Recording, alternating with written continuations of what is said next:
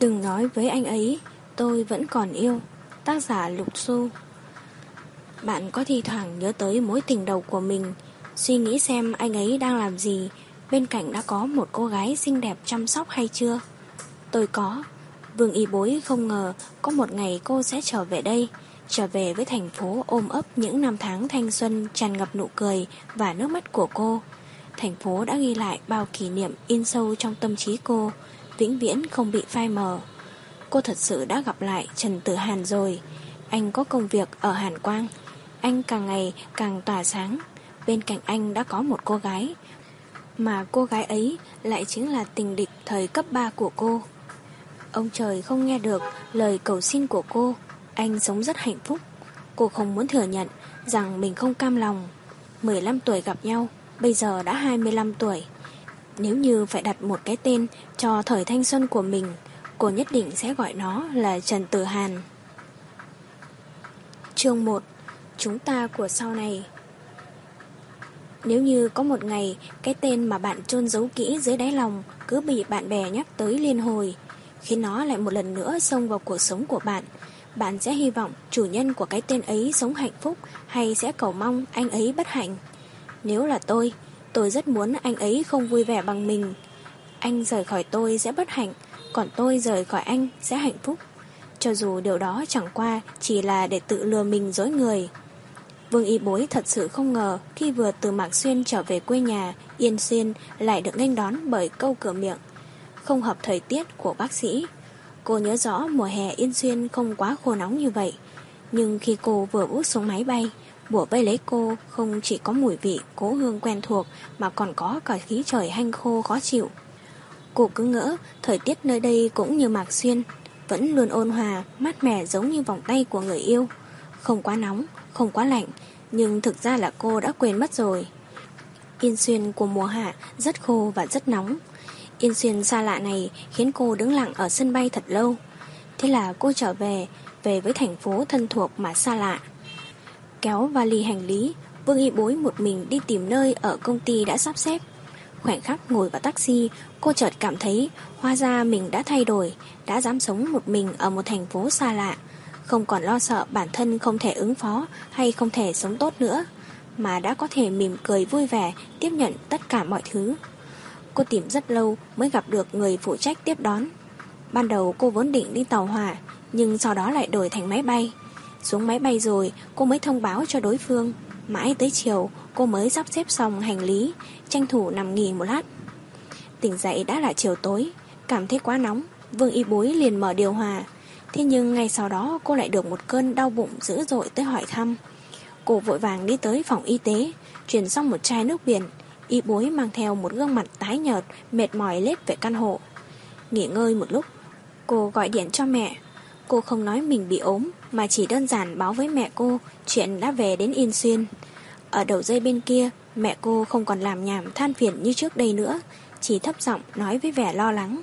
Biết cô trở lại Yên Xuyên, mẹ rất vui, liên tục nói rất tốt, rất tốt. Đặt di động sang một bên, Vương Y Bối nằm vật ra giường, trùm chăn kín mít. Thật không ngờ có ngày cô lại trở về đây, trở về với thành phố đã ôm ấp những năm tháng thanh xuân tràn ngập nụ cười và nước mắt của cô. Thành phố đã ghi lại bao nhiêu kỷ niệm in sâu trong tâm trí cô, vĩnh viễn không phai mờ. Lần này Vương Y Bối ngủ rất ngon, chẳng thèm quan tâm tới thời gian. Cô chỉ cần ngủ thoải mái một giấc. Nhưng đến nửa đêm, đột nhiên di động đổ chuông. Số điện thoại hiện tại của cô là số dùng khi ở Mạc Xuyên. Vừa mới về đây nên cô còn chưa kịp đổi. Cô vốn đã có ý định tới Yên Xuyên sẽ lập tức thay số. Bằng không mỗi lần nhận điện sẽ chịu phí cao ngất trời. Vương y bối mò mẫm lấy điện thoại ra từ dưới gối, không buồn nghĩ tới vấn đề phí cuộc gọi, lập tức ấn nút nghe. Ngay cả người gọi là ai, cô cũng không kịp nhìn. Khuya như vậy còn chưa ngủ à? Giọng nói quen thuộc vang lên. Vương y bối vẫn chìm trong mơ màng, day day chán mới tỉnh táo được đôi chút. Bên kia, đối phương lại tiếp tục nói. Này, hai hôm trước họp lớp, sao cậu không đi? Bây giờ Vương Y Bối mới xác định được người đang nói với cô là cô bạn thân nhất hồi cấp 3, Lương Nguyệt. Cô chống tay ngồi dậy, rồi bật đèn ngủ đầu giường. Họp lớp. Cái giọng ù ù cạp cạp của Vương Y Bối cũng khiến cho Lương Nguyệt phải ngơ ngác. Cậu không nhận được à? Tớ gửi tin nhắn vào quy quy cho cậu rồi mà. Cậu không đi, tớ còn tưởng cậu... Nói đến đây, Lương Nguyệt đột nhiên im bặt. Vương Y Bối cũng không muốn hỏi tiếp Lương Nguyệt định nói đến việc gì và có liên quan đến ai. Có lẽ chính bản thân cô cũng hiểu rõ, chỉ là không muốn phải nghe từ miệng người khác nói ra mà thôi. Quy quy hả? Tớ bỏ lâu rồi nên không biết. Vương Y Bối nói đều là sự thật. Cô cuộn tròn trên giường, cảm thấy vô cùng may mắn vì đã không thấy thông báo ấy. Nhờ thế mà không cần suy nghĩ xem có nên đi họp lớp hay không. Trường cấp 3 thường xuyên lại phân lại các lớp qua từng năm. Thế nên mỗi khi đi họp lớp, không phải chỉ có một lớp riêng lẻ, mà thường mời cả bạn bè của một hai lớp quen biết đến dự. Lương Nguyệt im lặng hồi lâu, thật không ngờ lại thành ra như vậy. Vương y bối mê mệt, quy quy một thời gian mà cũng có ngày không chơi quy quy, không dùng số quy quy. Vậy à, tớ cứ tưởng... À, vợ so, nếu tớ nói là... Tớ nói là nếu nhé. Lâu lắm rồi không có ai gọi biệt danh của mình thân thiết như vậy. Vương y bối không kìm được, khẽ mỉm cười. Nói đi, cậu học được kiểu ấp a ấp úng như thế từ khi nào vậy hả? Nếu Trần Tử Hàn có bạn gái, cậu sẽ thế nào? Vương y bối sững người một lúc. Nếu anh có bạn gái thì sao đây? Vấn đề này cô đã tự hỏi bản thân không biết bao nhiêu lần. Nếu có một ngày anh có bạn gái, cô nên làm thế nào? Có nên tiếp tục giữ hình bóng anh trong lòng không? Hay nên gạt anh ra để tiếp tục sống cuộc sống tạm bỡ? Vốn dĩ không hề có đáp án, bất kể anh ra sao cũng không liên quan đến cô nữa rồi. Bọn họ đã chia tay lâu như vậy, sớm đã không còn dây dưa gì nữa. Từng trải qua đủ kiểu đủ loại thăm dò của bạn bè, người thân, nhưng kết quả vẫn cứ là người ấy. Cô thầm thở dài trong lòng, trên mặt vẫn cố gắng nở nụ cười, nhưng đâu có ai ở bên cạnh chứ, cô giả vờ cười làm gì. Còn thế nào được nữa, đương nhiên là chúc phúc cho anh ấy rồi. Cô nhẹ nói liền một hơi, giọng điệu bình thản đến mức chính cô cũng chẳng tin thực sự mình sẽ không sao, thực sự có thể chúc phúc anh ấy bên người yêu. Cô đã từng nửa đêm nằm mơ, mơ thấy anh có bạn gái, đó là một cô gái xinh đẹp, thủy mị, biết quan tâm chăm sóc anh. Gia cảnh của cô gái ấy cũng rất tốt, ưu tú hơn cô về mọi mặt. Cô thấy hai người họ đi dạo trên đường, thấy anh dịu dàng với cô gái ấy như đã từng dịu dàng với cô. Giật mình tỉnh dậy, hóa ra chỉ có cô giữa căn phòng trống trải. Còn có thể thế nào đây? Cô vốn đã chẳng còn là gì với anh ấy nữa rồi. Cho dù anh ấy có kết hôn, cũng không tới lượt cô quan tâm. Lúc ấy cứ tưởng các cậu sẽ... Thôi quên đi, không nói đến chuyện này nữa. Họp lớp cậu bỏ lỡ cũng chẳng sao. Nhưng đám cưới tớ, cậu nhất định không được bỏ lỡ đâu đấy nhé. Cậu sắp kết hôn à? Ừ, lúc ấy nhất định phải đến tham dự đấy. Hai người tiếp tục hàn huyên những câu chuyện vui thời đi học, hỏi thăm tình hình công việc hiện tại của một vài bạn học cũ. Vương Y Bối nhiều lần muốn hỏi có thật Trần Tử Hàn đã có bạn gái rồi hay không, nhưng mãi vẫn không mở được miệng. Cô sợ làm vậy sẽ chứng tỏ mình quá cố chấp, dù lòng cô đã biết Lương Nguyệt thăm dò cô như thế thì chắc chắn đó là sự thật. Vậy thì cô cũng nên dập tắt hy vọng đi thôi. Cũng phải, cô và anh đã cắt đứt liên lạc bao năm nay. Anh có bạn gái cũng là chuyện hết sức bình thường, thậm chí anh kết hôn cũng chẳng có gì lạ. Người sai chính là bản thân cô. Cô cứ tha thiết níu kéo đoạn hồi ức ấy, không muốn nó để trôi vào dĩ vãng. Thế nhưng lại không biết rằng người khóa cô trong mớ tình cảm ấy không phải ai khác, mà chính là bản thân cô. Cô không chịu đi ra, cứ khiến mình mắc vào tấm lưới tình kia. Vương Y Bối nhận lời tham dự đám cưới của Lương Nguyệt. Các bạn học của cô hơn nửa đều đã kết hôn, sinh con cả rồi. Đến tuổi này kết hôn cũng là chuyện bình thường. Lương Nguyệt dặn đi dặn lại, cô không được đến muộn. Buồn chuyện với Lương Nguyệt xong cũng đã hơn 12 giờ. Lương Y Bối không còn thấy buồn ngủ nữa. Cô xuống giường sọ dép lê, chậm chạp đi tới đun bình nước. Cứ nửa đêm đang ngủ mà tỉnh giấc là y như rằng cô sẽ bị đau bụng. Trước kia còn ở Mạc Xuyên, cô thường chuẩn bị một bình sữa phòng lúc tỉnh giấc thì uống. Hôm nay mới về Yên Xuyên, chưa kịp đi siêu thị nên đành phải uống nước nóng. Cô kéo ghế ra ngồi đối diện trước bình đun nước, bất động nghe tiếng nước reo trong màn đêm yên tĩnh. Âm thanh kêu o o như tiếng ngáy của loài động vật nhỏ nào trong đất ngủ rất say, rất thoải mái. Vương y bối chống cằm, ngồi đợi đèn báo chuyển sang chế độ ủ ấm. Cô lấy di động ra, trong máy vẫn còn lưu lại rất nhiều tiểu thuyết. Đọc truyện là sở thích hồi cấp 3 của cô. Dù đã đọc hết, nhưng nếu thích cô vẫn sẽ lưu lại. Mấy năm nay, cô nhiều lần thay điện thoại mới, làm mất khá nhiều tiểu thuyết hay. Lục tìm một hồi, cuối cùng cô cũng thấy thư mục lưu trữ. Khi ngón tay lướt qua tiên truyện, hóa ra anh vẫn ở đây. Cô bỗng dừng lại. Còn nhớ ngày ấy, khi đọc bộ tiểu thuyết này, cô đã bị câu chuyện của nữ phụ làm cho cảm động đến mức bật khóc. Lúc đó hình như cô và Trần Tử Hàn vừa cãi nhau vì một việc còn con nào đó. Ngày nào cô cũng tốn hai tệ để tải một bộ tiểu thuyết. Đọc chưa đến hai ngày đã hết. Trần Tử Hàn trách cô lãng phí, tốn tiền đọc mấy cuốn tiểu thuyết vô bổ, đầu độc tư tưởng của nữ sinh. Còn nói cô cứ như vậy sẽ làm ảnh hưởng tới học tập. Thế là hai người liền cãi nhau. Khóc nức nở một hồi, cô chủ động đi tìm Trần Tử Hàn giảng hòa, hứa sẽ hạn chế đọc tiểu thuyết, đồng thời lên lớp sẽ chăm chú nghe giảng.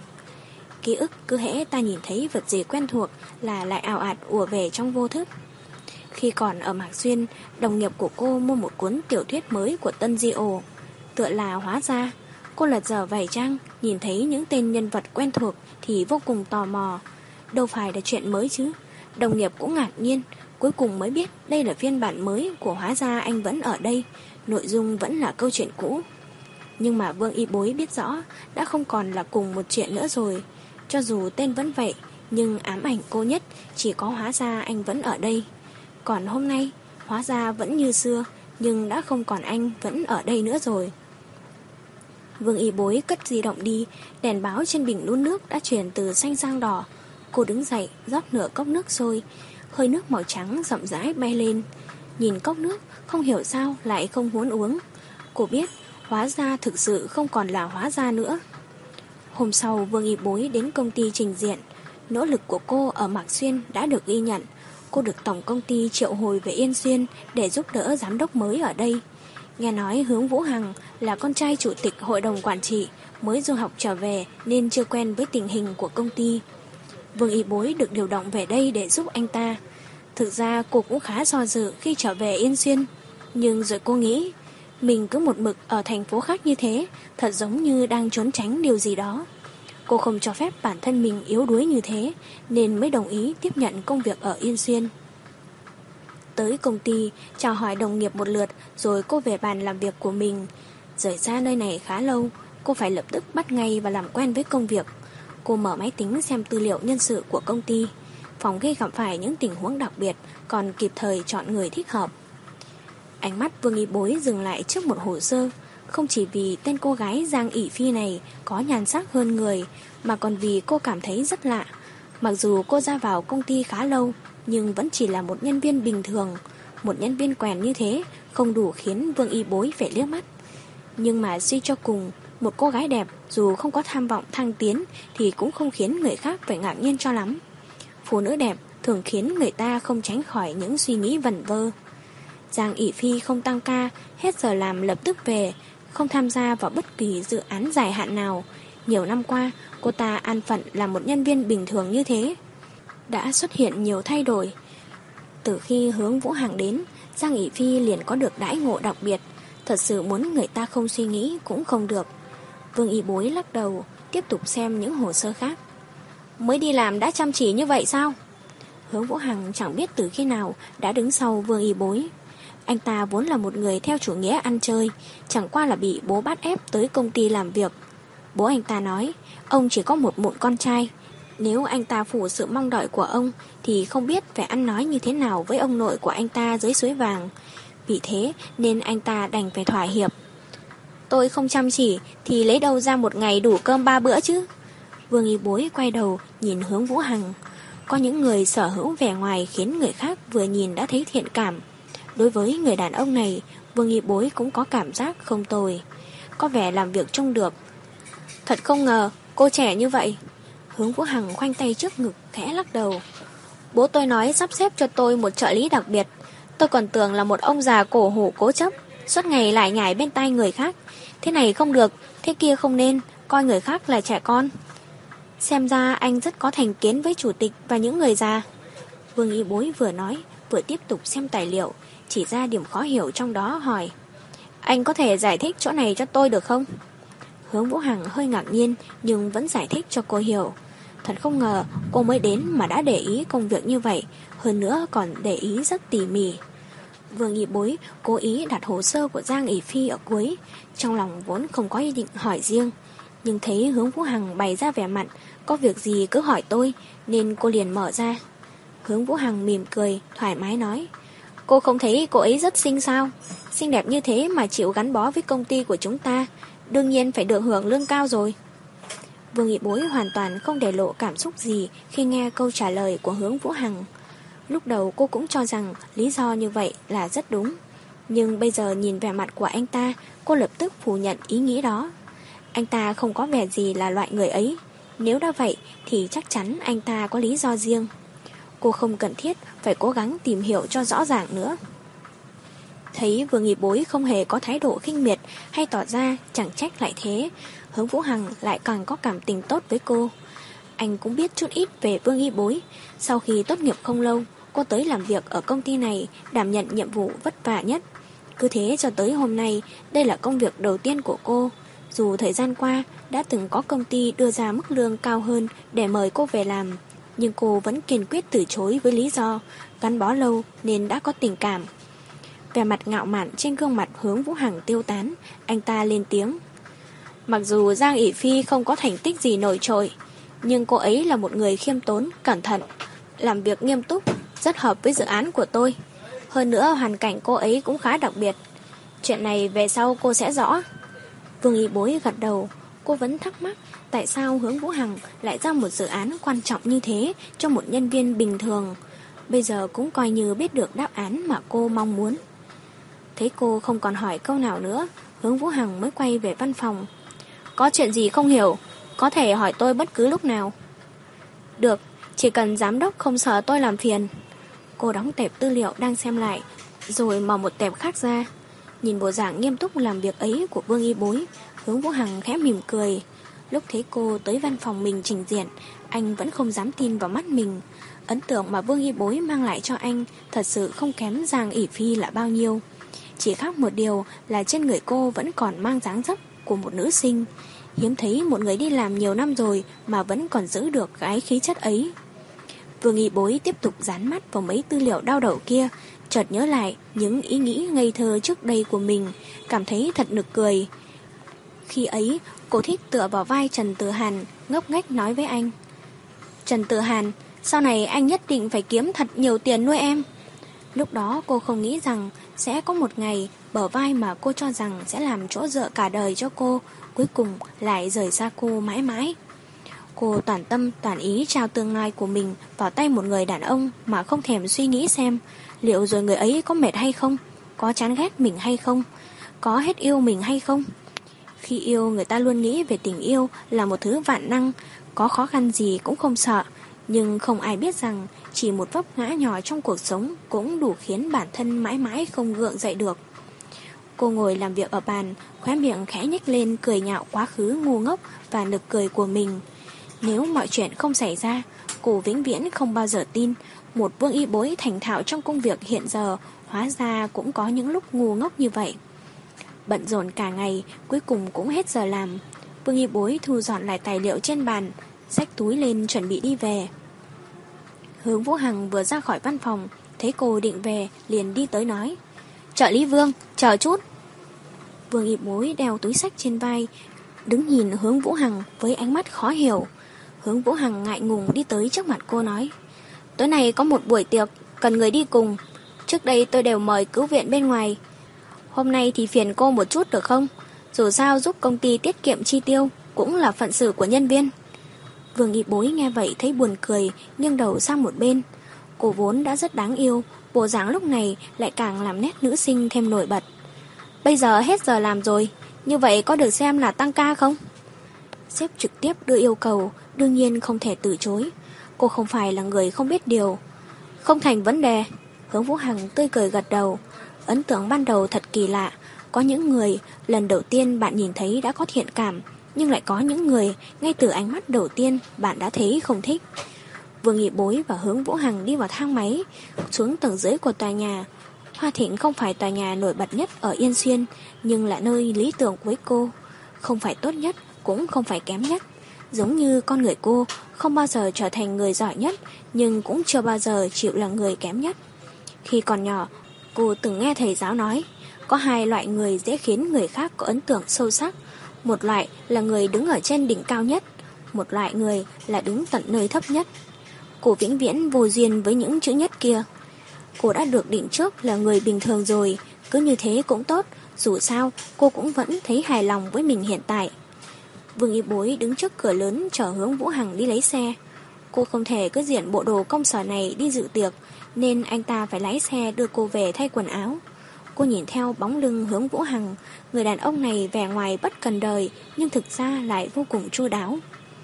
Vương Y Bối đứng yên nhìn dòng người qua lại, ai ai cũng vội vàng, và cô cũng là một người trong số đó.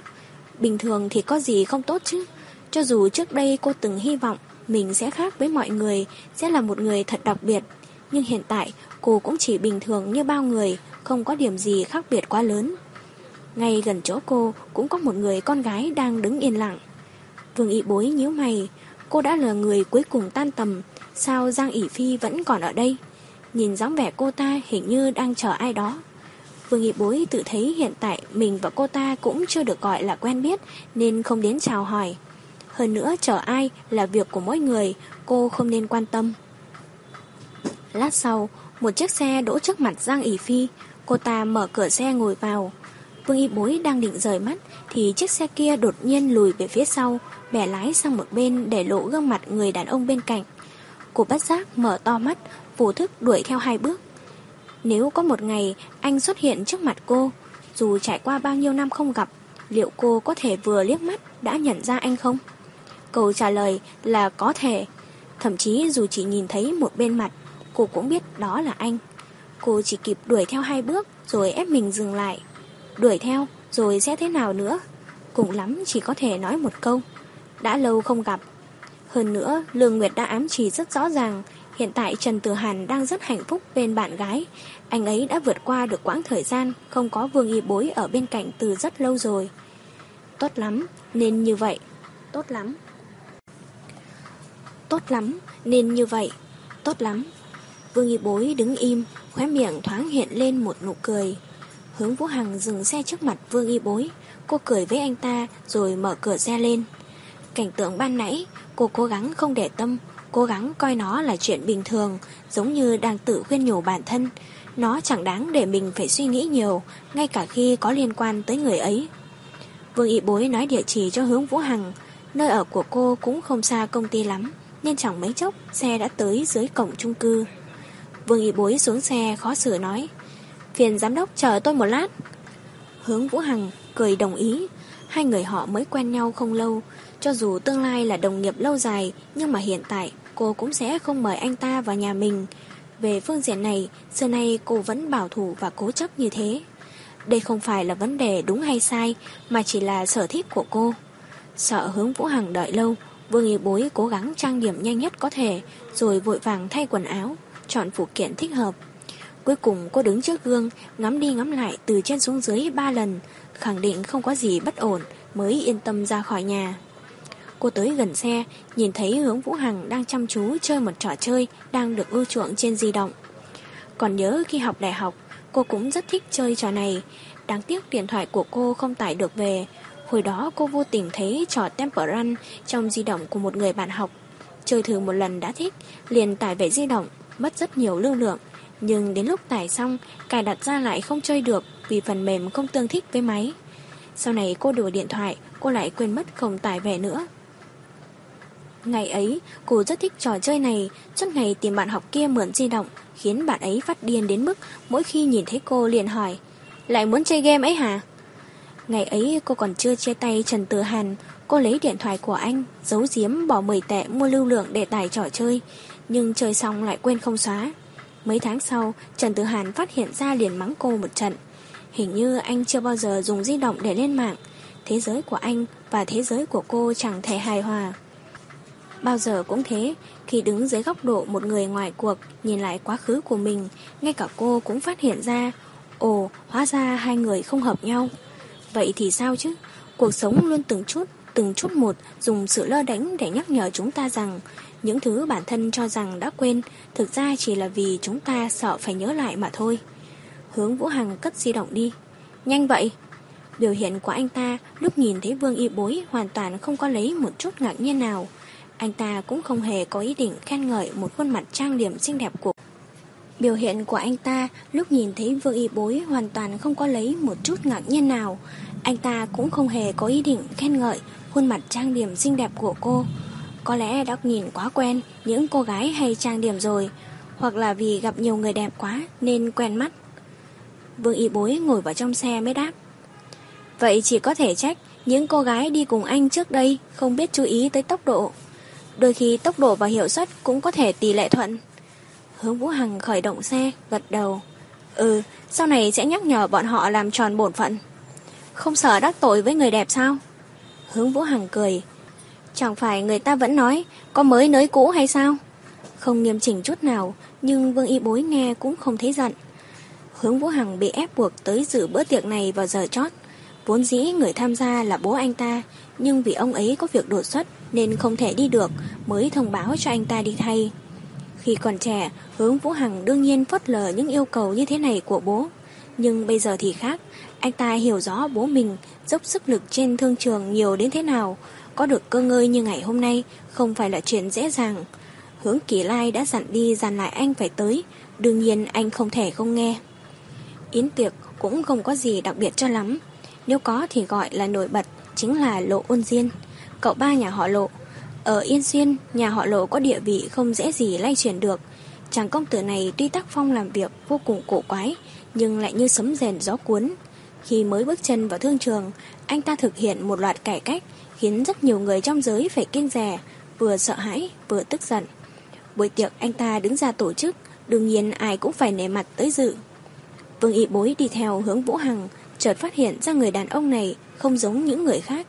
Mọi người tới đây trong tay đều cầm một ly rượu, hễ gặp người quen là sẽ tới chào hỏi vài câu. Còn hướng Vũ Hằng lại chỉ đứng một chỗ quan sát, làm như mọi thứ ở đây đều không liên quan tới mình. Anh ta đã không có bất cứ hành động nào, Vương Y Bối đương nhiên cũng sẽ không tự tiện làm gì. Hướng Vũ Hằng uống một ngụm, rồi quay sang cười với người nãy giờ vẫn im lặng đi bên cạnh mình. Biết rượu này sản xuất năm nào không? Vương Y Bối rất nể tình nhấp một ngụm đáp. Tôi không nghiên cứu về mấy thứ này. Vang đỏ ủ 15 năm, cậu ba nhà họ lộ này cũng sành sỏi ghê đấy chứ. Trong giọng nói của hướng Vũ Hằng không hề có ý khinh thường, nhưng cũng không có sự hâm mộ, đơn giản chỉ là một câu trần thuật bình thường. Đó là tự do của người ta. Vương Nghị Bối khẽ lắc ly rượu trong tay. Và lại, cũng cho người khác được hưởng chút lợi. Kẻ có tiền, thích chơi hoang thế nào, đó là quyền tự do của họ. Người khác đâu có tư cách gì mà lên tiếng bình phẩm hay khinh bỉ. Chỉ cần tiền đó do họ kiếm ra là được. Nói vậy cũng đúng. Hướng Vũ Hằng uống hết ly rượu trong tay rồi đi thẳng về phía tâm điểm của bữa tiệc.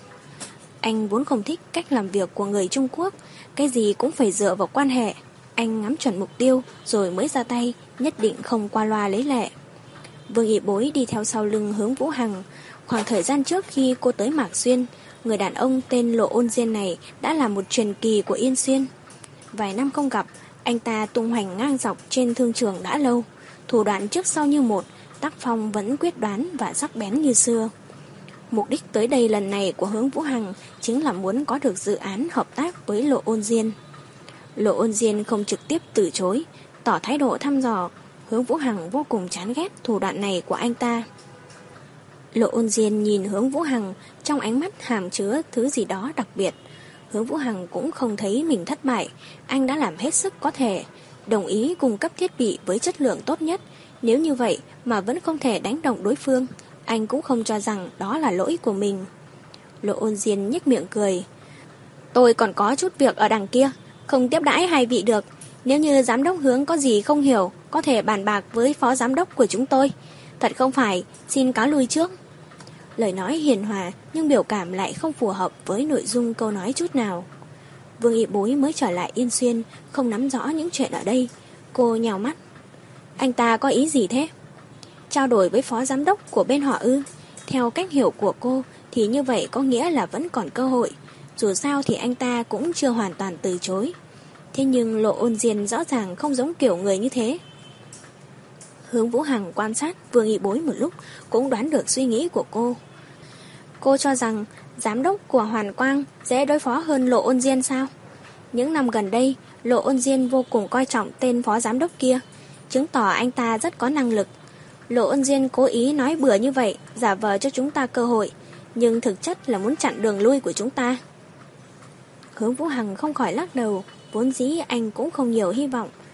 Hôm nay, người tới đây dự tiệc có hơn 60% là có ý định muốn hợp tác cùng công ty Hoàn Quang. Nếu dễ dàng như vậy, Lộ Ân Diên đã không còn là Lộ Ân Diên nữa rồi. Vương y bối khẽ nhấp một chút rượu, thực ra đứng ở góc độ của cô cũng có thể lý giải được điều này. Với địa vị hiện giờ, Hoàn Quang hoàn toàn không cần hợp tác với những công ty nhỏ. Bọn họ từ lâu đã có định hướng vươn ra thị trường quốc tế. Những công ty nhỏ muốn mượn gió của Hoàn Quang trước đây. Nói không chừng sẽ bị ép ra bã. Hiện giờ cạnh tranh vô cùng khốc liệt. Dựa danh công ty lớn để quảng bá mình cũng là lựa chọn tốt. Mặc dù tổn thất tài chính khá nhiều, nhưng cần cân nhắc xem mình nên làm thế nào.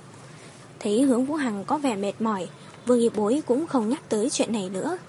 Cô tỉ mỉ quan sát cách khứa trong buổi tiệc, phụ nữ trang điểm xinh đẹp, đàn ông mỉm cười nhã nhặn, ôn hòa, nhưng đây là giả tạo. Ai cũng đeo mặt nạ dối trá, cười nói thì dành cho người khác, chỉ giữ lại tính toán ngờ vực.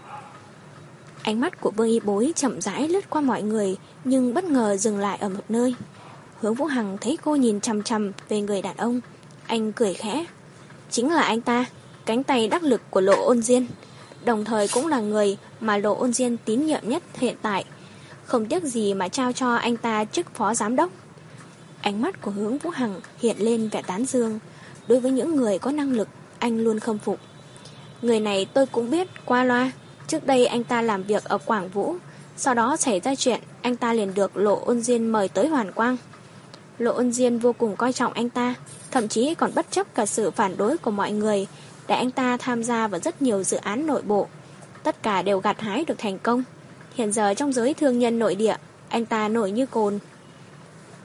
Vương Y Bối cười một cách cứng nhắc. Cô không biết tại sao mình có thể cười như vậy. Chẳng biết bao nhiêu lần cô tự nhủ, mình không muốn anh ấy được hạnh phúc. Hóa ra trên đời này vốn dĩ không có ông trời, lời cầu xin của cô chẳng có ai để ý đến hết. Cô hy vọng anh sống không vui vẻ. Như thế, cô mới có đủ dũng khí đứng trước mặt anh, để lòng hư vinh của cô được thỏa mãn. Cô muốn thể hiện cho anh thấy rõ, không có anh cô vẫn sống rất tốt, thậm chí còn tốt hơn anh. Nhưng hiện tại anh đang dùng hành động thực tế nói cho cô biết. Không có cô, anh sống rất tốt, vô cùng tốt, hơn cô rất nhiều. Người sống không hạnh phúc chính là cô. Ngay cả suy nghĩ ấu trĩ như vậy cô cũng không thực hiện được, Thế gian này, rốt cuộc, ai là người nhỏ mọn hơn ai đây? Vương Nghị Bối đưa ly rượu trong tay lên, uống cạn một hơi. Cô quen anh ta. Hướng Vũ Hằng rốt cuộc cũng phát hiện ra sự khác thường của Vương Nghị Bối. Cô lập tức lấy lại dáng vẻ bình thường. Trước đây có quen biết. Nói xong, cô liền hối hận. Mặc dù suy nghĩ của cô rất xấu xa, nhưng cô trả lời như vậy có khả năng hướng Vũ Hằng sẽ cho rằng có thể dựa vào mối quan hệ này mà bắt cầu. Đó là chuyện cô tuyệt đối không muốn thấy Hiện giờ không quen Hướng Vũ Hằng vẫn nhìn chằm chằm cô, Không biết anh ta đang nghĩ gì. Vương Y Bối vẫn còn muốn uống tiếp, Nhưng rượu trong tay đã hết. Ngay cả đi mấy bước để lấy ly rượu khác, Cô cũng lười. Hình như là học cùng cấp 3 Bao nhiêu năm rồi vẫn còn một chút ấn tượng. Dù sao những người xuất sắc Đều để lại ấn tượng khá sâu đậm Đối với những người bình thường. Cô làm như vô tình mở miệng nói, thầm muốn hướng Vũ Hằng đừng quan tâm tới lời cô nói lúc đầu. Hướng Vũ Hằng rất biết phối hợp gật đầu. Cũng đúng, người như thế chắc hẳn thời đi học cũng vô cùng xuất sắc. Câu nói vô tình của hướng Vũ Hằng lại khiến Vương Y Bối nhớ lại chuyện cũ. Suốt thời cấp 3 và cả đại học, Trần Tử Hàn đều là bạch mã hoàng tử trong lòng các bạn học nữ. Vừa đẹp trai lại vừa học giỏi, còn Vương Y Bối lúc ấy cứ luôn ngỡ rằng mình là một cô công chúa trong tòa thành. Cuộc sống trong tháp ngả voi chưa bao giờ quan tâm tới thế giới bên ngoài. Thời cấp 3 không biết có bao nhiêu người thích Trần Tử Hàn.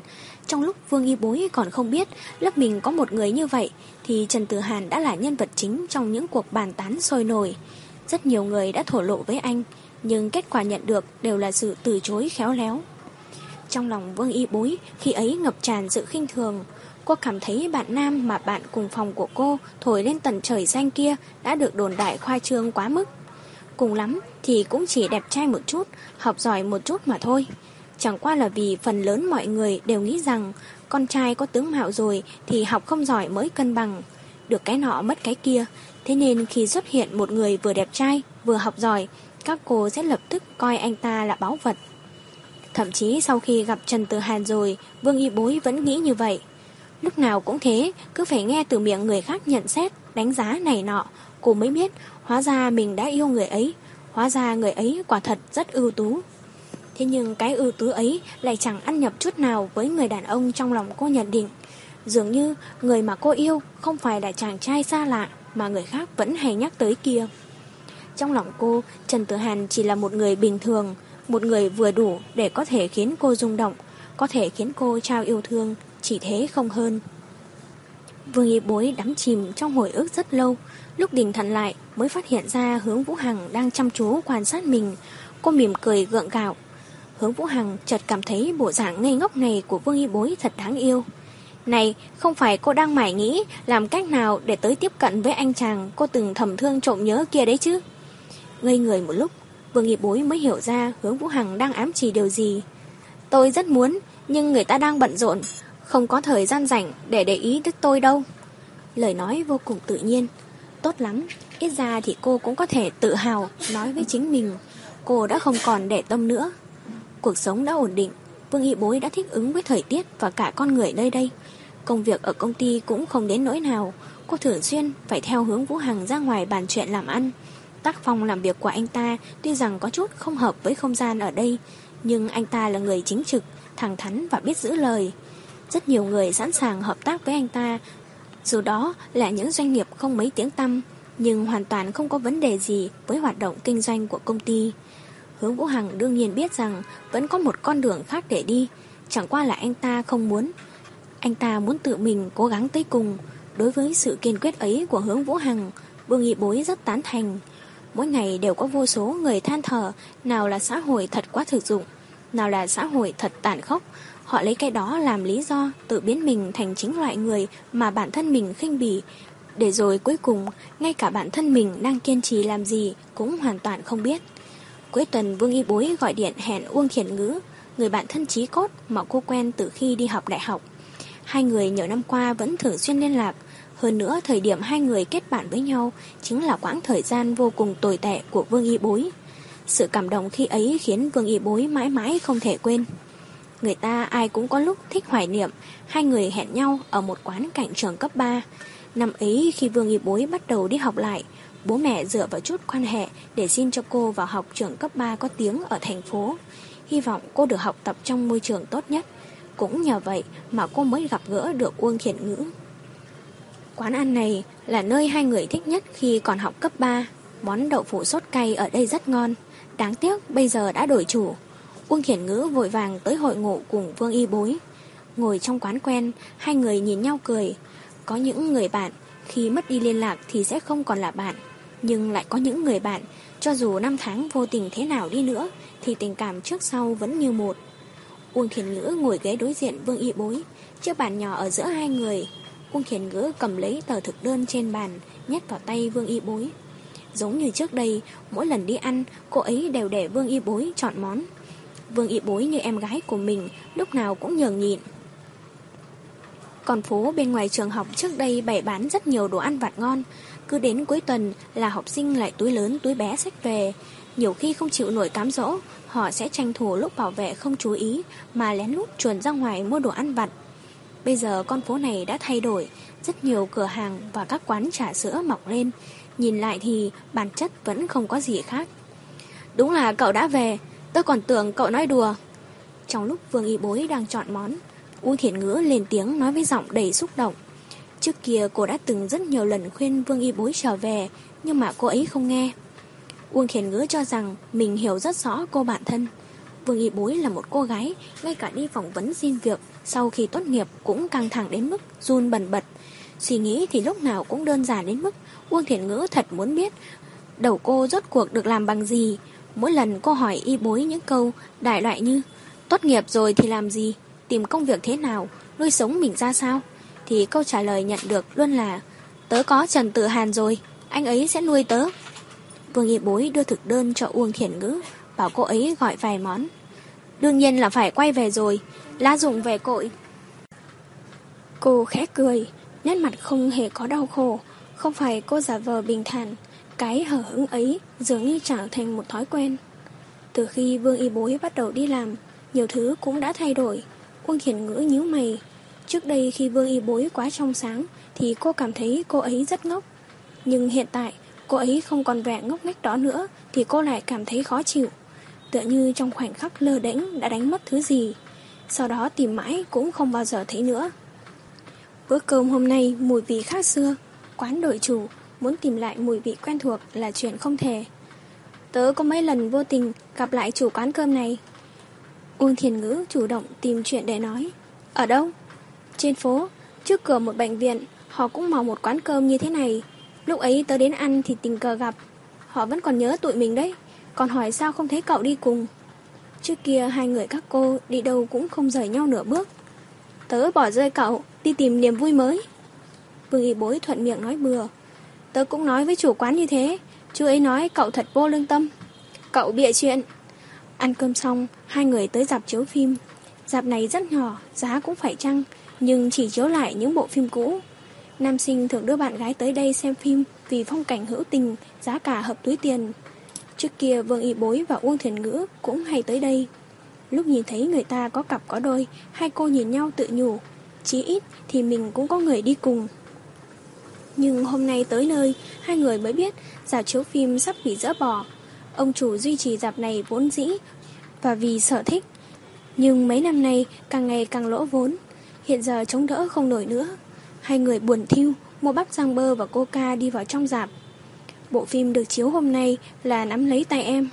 Bên nhau tới bạc đầu, nghe nói bộ phim này dựa trên câu chuyện đời thực. Người sản xuất là nữ chính ngoài đời. Phim kể về một cô thiên kim tiểu thư yêu một chàng trai. Cô ta chứng minh cho bố mẹ mình thấy tình yêu của mình vĩ đại đến nhường nào, sau đó kết thúc. Vương Nghị Bối thật sự không hiểu nổi vì sao bộ phim này lại ăn khách đến vậy. Ăn mấy miếng bắp rang bơ, cô quay sang bên cạnh mới phát hiện Uông Thiền Ngữ đang rơi lệ. Không phải là Vương Y Bối chưa từng thấy Uông Thiền Ngữ khóc. Lần đầu tiên là khi học đại học. Tự nhiên cô thấy Uông Thiền Ngữ òa khóc không rõ lý do. Lần thứ hai là cô và Trần tự Hàn chia tay. Uông Thiền Ngữ ôm cô cùng cô khóc. Và đây là lần thứ ba. Cho dù tự nhận mình là bạn thân nhất của Uông Thiền Ngữ, nhưng Vương Y Bối không biết vì sao cô ấy khóc. Đáy lòng mỗi người tựa hồ đều có một nỗi đau riêng. Cho dù là người thân nhất cũng không muốn chia sẻ. Bạn bè thật sự, dù chưa chắc đã hiểu rõ nhau, nhưng sẽ ở bên cạnh nhau bất kể bạn mình là người thế nào. Ra khỏi dạp chiếu phim, Vương Y Bối liền vứt cả vỏ hộp bắp rang bơ và cốc coca còn dở vào thùng rác rồi đi tới bên cạnh Uông Thiền Ngữ. Người đó, Uông Thiền Ngữ nhỏ nhẹ nói, thật ra người khác đều nghĩ anh ấy không tốt, vừa không đẹp trai, vừa không có tiền, thậm chí học hành cũng không phải giỏi nhất, nhưng mình thích anh ấy. Vương Y Bối từ lâu đã biết trong lòng Uông Thiền Ngữ có một người đàn ông như vậy, nhưng chưa từng nghe cô ấy nhắc đến. Đến ngay cả Uông Thiền Ngữ cũng không hiểu vì sao mình lại yêu người đàn ông ấy. Có lẽ là vì người ấy ngàn dặm xa xôi đi tìm mẹ mình, anh ta cầm theo số tiền học phí trong tay ra đi tìm người mẹ đã bỏ rơi mình từ lâu. Anh chỉ mặc một bộ quần áo trên người, vác bụng đói ngồi tàu hỏa tới tận Yên Xuyên. Anh tìm đi tìm lại ba lần, lúc ấy mẹ anh đã hỏi anh, nếu như không tìm được thì có quay lại đây không? Anh trả lời là có. Đối với Uông Thiền Ngữ, ánh mắt của người đàn ông ấy chính là ánh mắt kiên định nhất mà cô từng được thấy trong cuộc đời. Sau này Uông Thiền Ngữ nghĩ, cô đã trầm mê trong đôi mắt kiên định ấy. Trái tim cô đã bị một người đàn ông vượt ngàn dặm xa xôi đi tìm mẹ đoạt lấy, để rồi vạn kiếp không quên. Sau này thì sao? Vương Y Bối lặng lặng nghe. Trong ánh mắt cô, Uông Thiền Ngữ tuyệt đối là một cô gái đáng được hưởng sự che chở từ một người đàn ông tốt. Đáng tiếc, cô ấy vẫn độc thân nhiều năm qua. Đèn đường bật lên, nơi nơi tràn ngập ánh sáng lung linh. Sau này anh ấy vào đại học, tớ mượn cớ tìm anh ấy cùng học bài, thực ra là muốn gặp anh ấy nhiều hơn. Rồi anh ấy có bạn gái, hai người họ kết hôn. Anh ấy là một người chồng tốt, cũng là một người bố tốt. Uông Thiền Ngữ bình thản kể lại, trong niềm hạnh phúc của người khác, cô đã từng dùng thế giới của riêng mình để chiếm giữ một góc nhỏ trong đó. Cậu không nói với anh ấy à? Không. Uông Thiền Ngữ cười thành thật. Cô đã từng yêu một người đàn ông, một người đàn ông rất tốt, nhưng người anh yêu không phải cô. Anh ấy đương nhiên cũng rất thật lòng, nhưng là với một cô gái khác. Cô sẽ không nói tình cảm của mình với anh ấy, càng không cho người khác biết rằng người cô yêu thương chính là nhân vật nam chính trong bộ phim kia. Anh và người con gái khác có một tình yêu không hề tầm thường, còn cô, tới phút cuối cùng, chỉ có thể làm khán giả xem bộ phim này mà thôi. Vương y bối lặng nhìn Uông Thiền Ngữ, nắm chặt lấy tay cô ấy. Tớ chưa từng hối hận, cho dù đoạn tình cảm này cuối cùng chỉ còn lại một mình tớ. Uông Thiền Ngữ cười hiền lành không hề oán giận. Đã là con đường mình lựa chọn thì còn trách móc ai nữa. Tớ cầu chúc anh ấy hạnh phúc, đồng thời cũng tin tưởng rằng bản thân tớ sẽ chọn được cách sống tốt nhất, tự đem lại hạnh phúc cho mình. Dù sao thì cuộc sống vẫn cứ phải tiếp tục, con người ấy đã trở thành quá khứ. Uông Thiền Ngữ vỗ hai bàn tay để chấn an bản thân. Vương Y Bối coi Uông Thiền Ngữ là người bạn tốt nhất của mình, quan trọng là vì cô ấy không giống những người khác, không bao giờ nhìn cô bằng ánh mắt thiếu tin tưởng hay khó hiểu.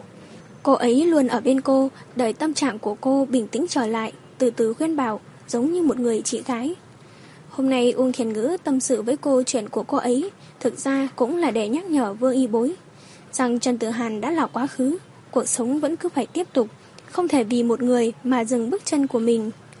Thậm chí ngay cả cái tên Trần Tử Hàn, cô ấy cũng không nhắc tới. Ba chữ ấy dường như đã trở thành một điều kiên kỵ. Uông Thiền Ngữ đang ngầm ám chỉ với cô rằng trong hai người họ, Thiền Ngữ sống tốt hơn cô rất nhiều. Người đàn ông mà cô ấy yêu thậm chí còn không biết có một người con gái yêu mình. Vậy mà cô ấy cũng không hối hận, không nuối tiếc. Còn cô thì sao?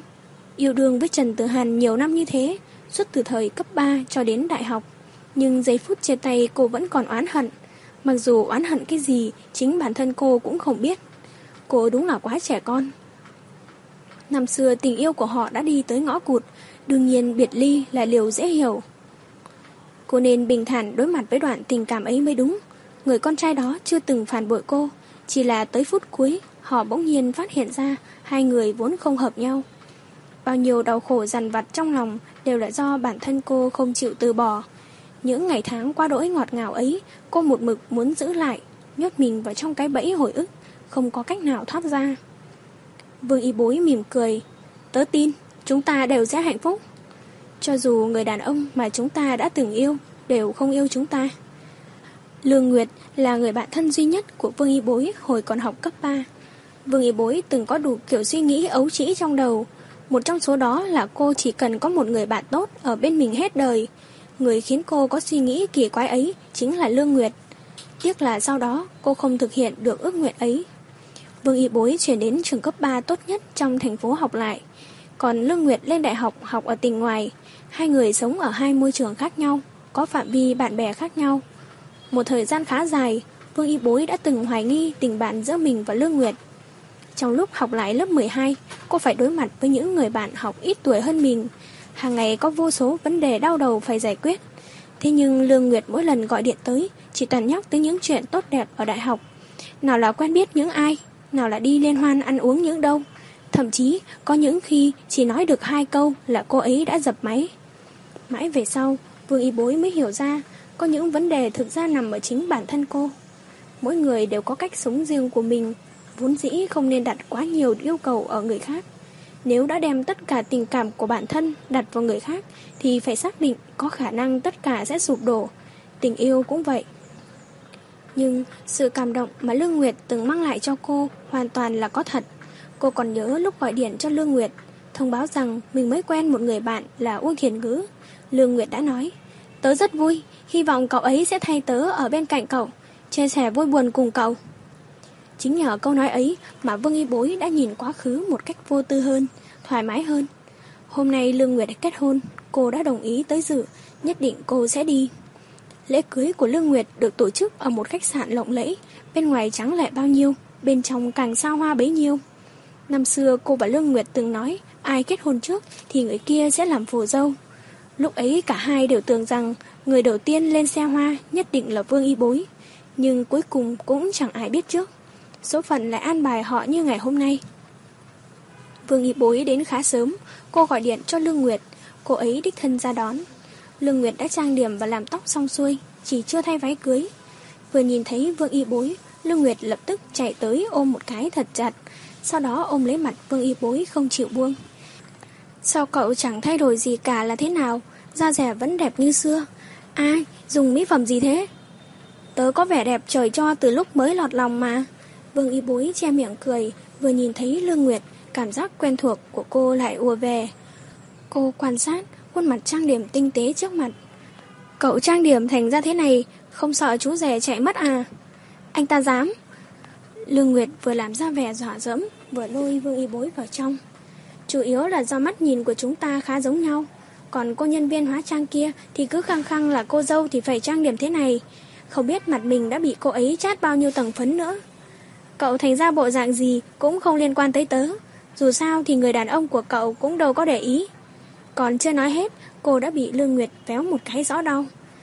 Tớ đang tò mò về ông xã cậu lắm đấy. Lương nghi bối vào giữa phòng trang điểm rồi mới thẹn thùng cười. Thực ra cậu cũng quen đấy. Tớ đang tò mò về ông xã cậu lắm đấy. Lương Nguyệt kéo Vương Y Bối vào giữa phòng trang điểm rồi mới thẹn thùng cười. Thực ra cậu cũng quen đấy. Vương Y Bối lại càng hiếu kỳ hơn. Không ngờ mình cũng quen biết chồng của Lương Nguyệt. Ai thế? Đỗ Duy Khải. Thời cấp 3, Vương Y Bối đương nhiên không thể không biết tới tiếng tăm của Đỗ Duy Khải. Anh ta vốn là con át của đội thể dục thể thao, ngày nào cũng phải đi tập luyện. Huấn luyện viên của họ cực kỳ nghiêm khắc. Luôn miệng dọa dẫm những người học kém như họ phải dựa vào thành tích thể dục thể thao để vào đại học. Nếu còn không chịu khó tập luyện thì sẽ hết cách, không còn con đường nào khác. Có một lần, sau khi uống chút rượu, Đỗ Duy Khải đã lớn tiếng cãi lại giáo viên trước mặt mọi người. Ai bảo anh ta phải nhờ vào thể thao mới thi đỗ đại học chứ? Sau đó, Đỗ Duy Khải rời khỏi đội, ra sức nỗ lực học tập. Thậm chí, sau cuộc thi phần lớp còn được xếp vào lớp ưu tú.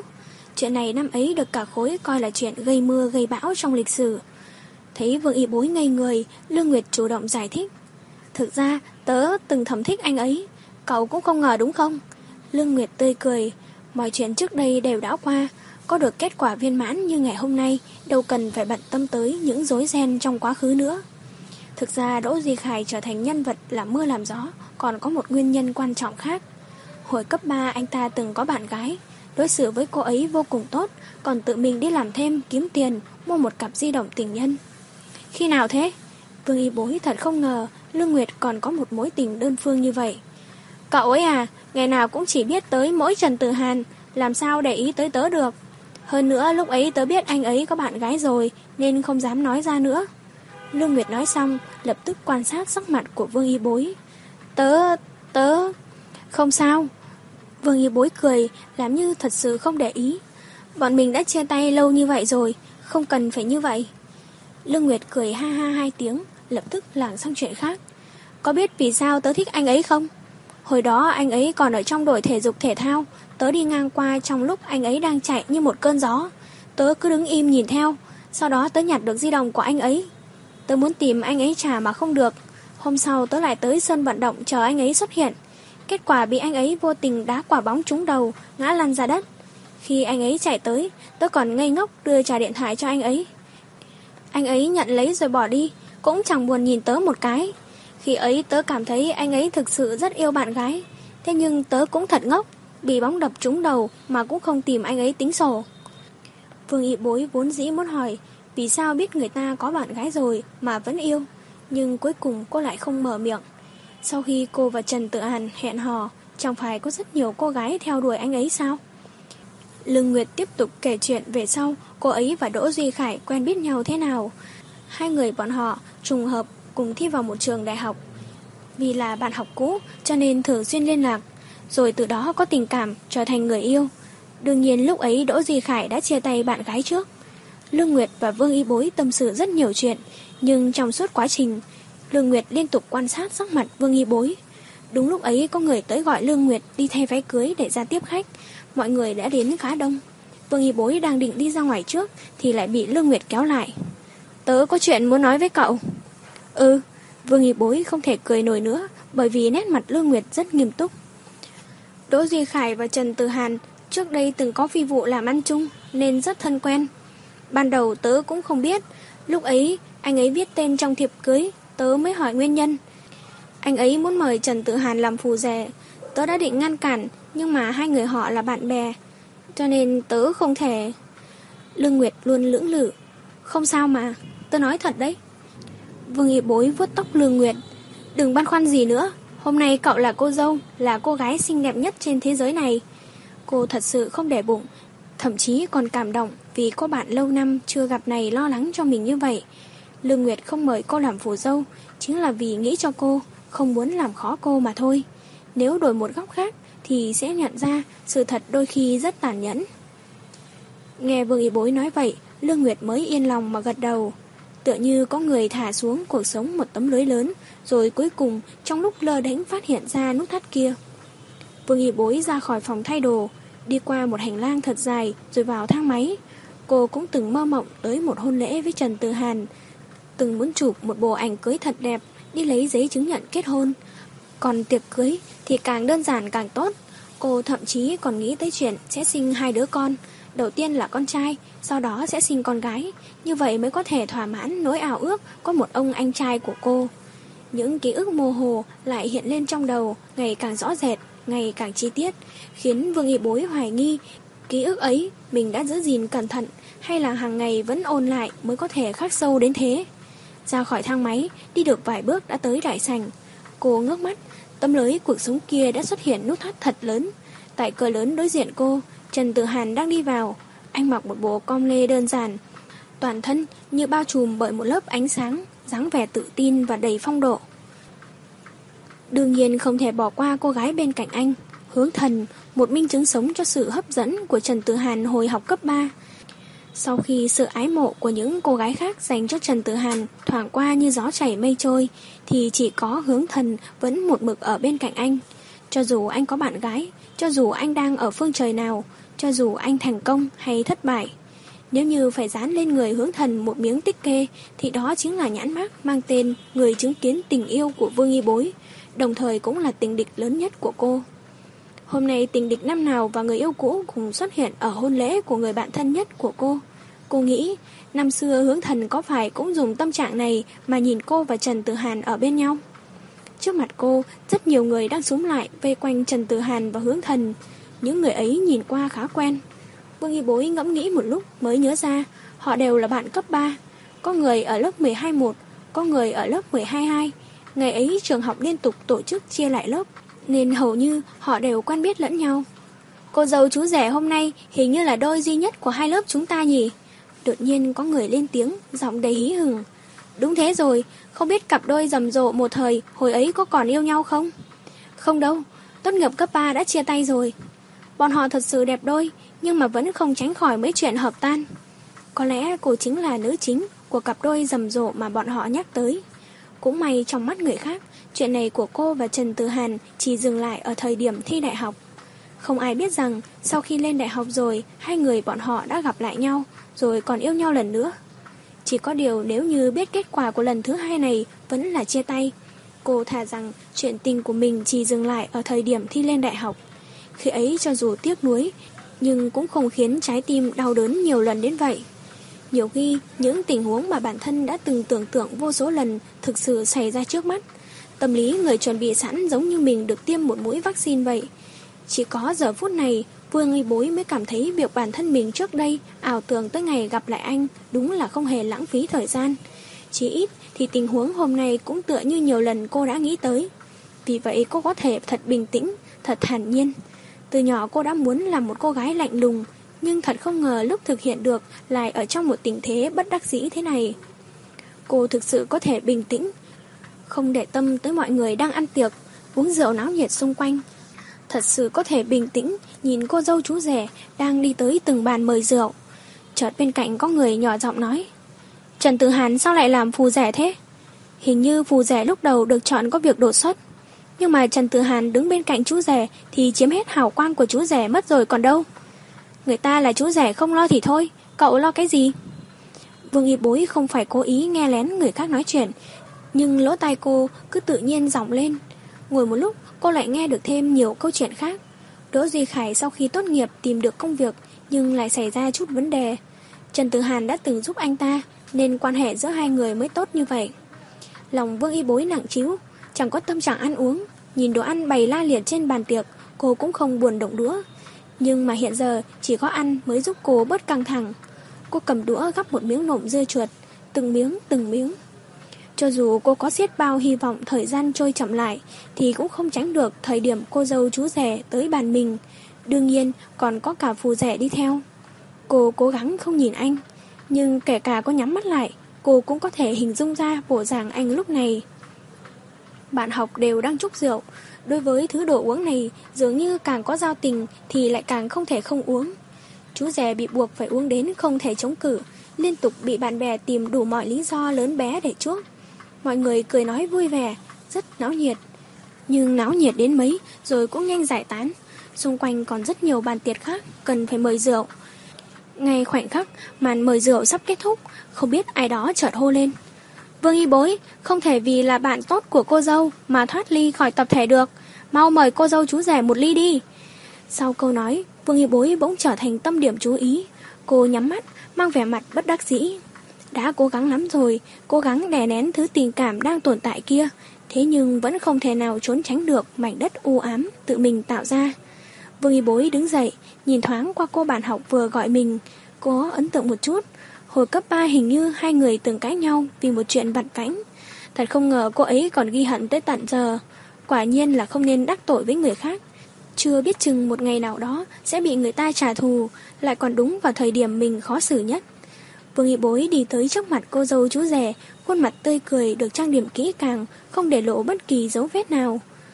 Thật ra là tử lượng của tớ không tốt, muốn uống nước trắng thôi, nhưng mà lại bị phát hiện, xem ra không thể trốn tránh được rồi. Cô cười hết sức tự nhiên, hay là tớ tự chịu phạt ba ly? Đám con trai như sợ thiên hạ chưa đủ loạn, vỗ tay cổ vũ ầm ầm lên. Phù dâu đứng bên cạnh bưng khay rượu tới, Vương y bối cầm lấy ly rượu. Đầu tiên, chúc hai người hạnh phúc tới đầu bạc răng long. Cô uống một hơi cạn sạch, chú rể cũng rất sảng khoái uống hết.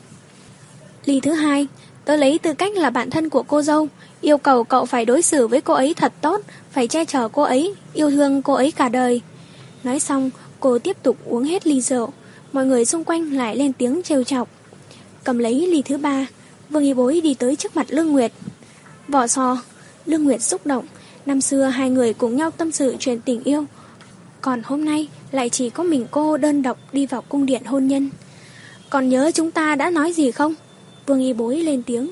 Cho dù bây giờ cậu lấy chồng, quên mất rồi nhưng tớ vẫn nhớ. Chúng ta từng nói nếu không gặp được một người đàn ông tốt thì hai chúng ta sẽ ở bên nhau. Hôm nay cậu đã gặp được một người đàn ông tốt.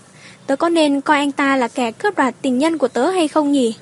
Vương Y Bối nửa đùa nửa thật nói. Mọi người kể cả Đỗ Duy Khải cũng phải bật cười. Cô nâng ly rượu lên. Vì thế ly rượu này tớ mời cậu. Lương Nguyệt vừa cầm lấy ly rượu, chợt có người lên tiếng.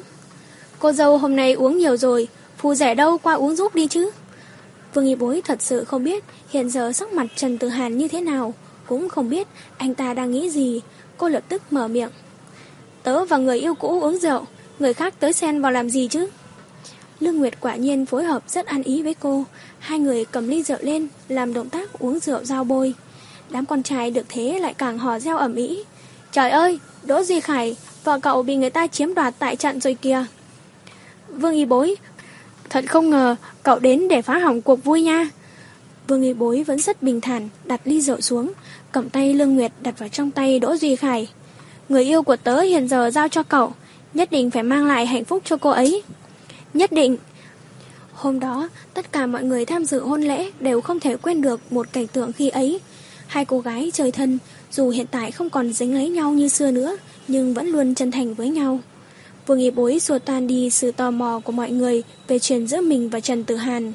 Khi mọi thứ trở lại bình thường, cô mới theo ánh mắt của mọi người nhìn vào đôi vợ chồng kia. Chân thành chúc phúc. Cô nhìn bộ váy cưới lộng lẫy tinh xảo Lương Nguyệt đang mặc trên người, nhớ tới trước đây hai người từng nói, lúc kết hôn nhất định phải mặc được một chiếc váy cưới của riêng mình. Sau này già rồi còn có thể lấy ra ngắm mà hồi tưởng lại đám cưới của mình, hồi tưởng lại vẻ đẹp của mình. Lương Nguyệt đã thực hiện được điều ấy, còn cô đến khi nào mới làm được? Trần Tử Hàn đứng phía sau Đỗ Duy Khải, nụ cười vẫn ôn hòa hiền hữu trên mặt anh. Bàn tiệc đó có hướng thần đang ngồi, không biết nói chuyện gì vui vẻ, cô ấy cười không ngừng. Bên đó bạn học cũng nhiều, chẳng biết vì sao mà Trần Tử Hàn cũng bị ép uống mấy chén. Vương Y Bối nhìn lướt qua Lương Nguyệt, không biết nên thở dài phiền muộn hay nên vui vẻ. Tất cả mọi người đều đã thay đổi rồi. Trước đây, Lương Nguyệt hoàn toàn không có thiện cảm gì với hướng thần, thậm chí còn tỏ rõ sự chán ghét ngoài mặt. Nguyên nhân chủ yếu cũng là bởi vì cô ở phe của Vương Y Bối. Hiện nay, trong lòng không thích, nhưng cô ấy cũng không thể hiện ra ngoài nữa. Mọi người đều đã học được cách sinh tồn. Vương Y Bối rủi mắt, chợt thấy xót xa. Dường như cô nhớ lại những thứ không nên hồi tưởng. Chúng bện xoắn lại thành một mảnh, khiến đầu óc cô hỗn loạn. Thậm chí dạ dày cũng đau đến quản thắt. Hồi còn học đại học, anh thuê một căn phòng nhỏ cạnh trường. Hai người thường ngồi trong phòng tưởng tượng và lên một bản kế hoạch cho tương lai.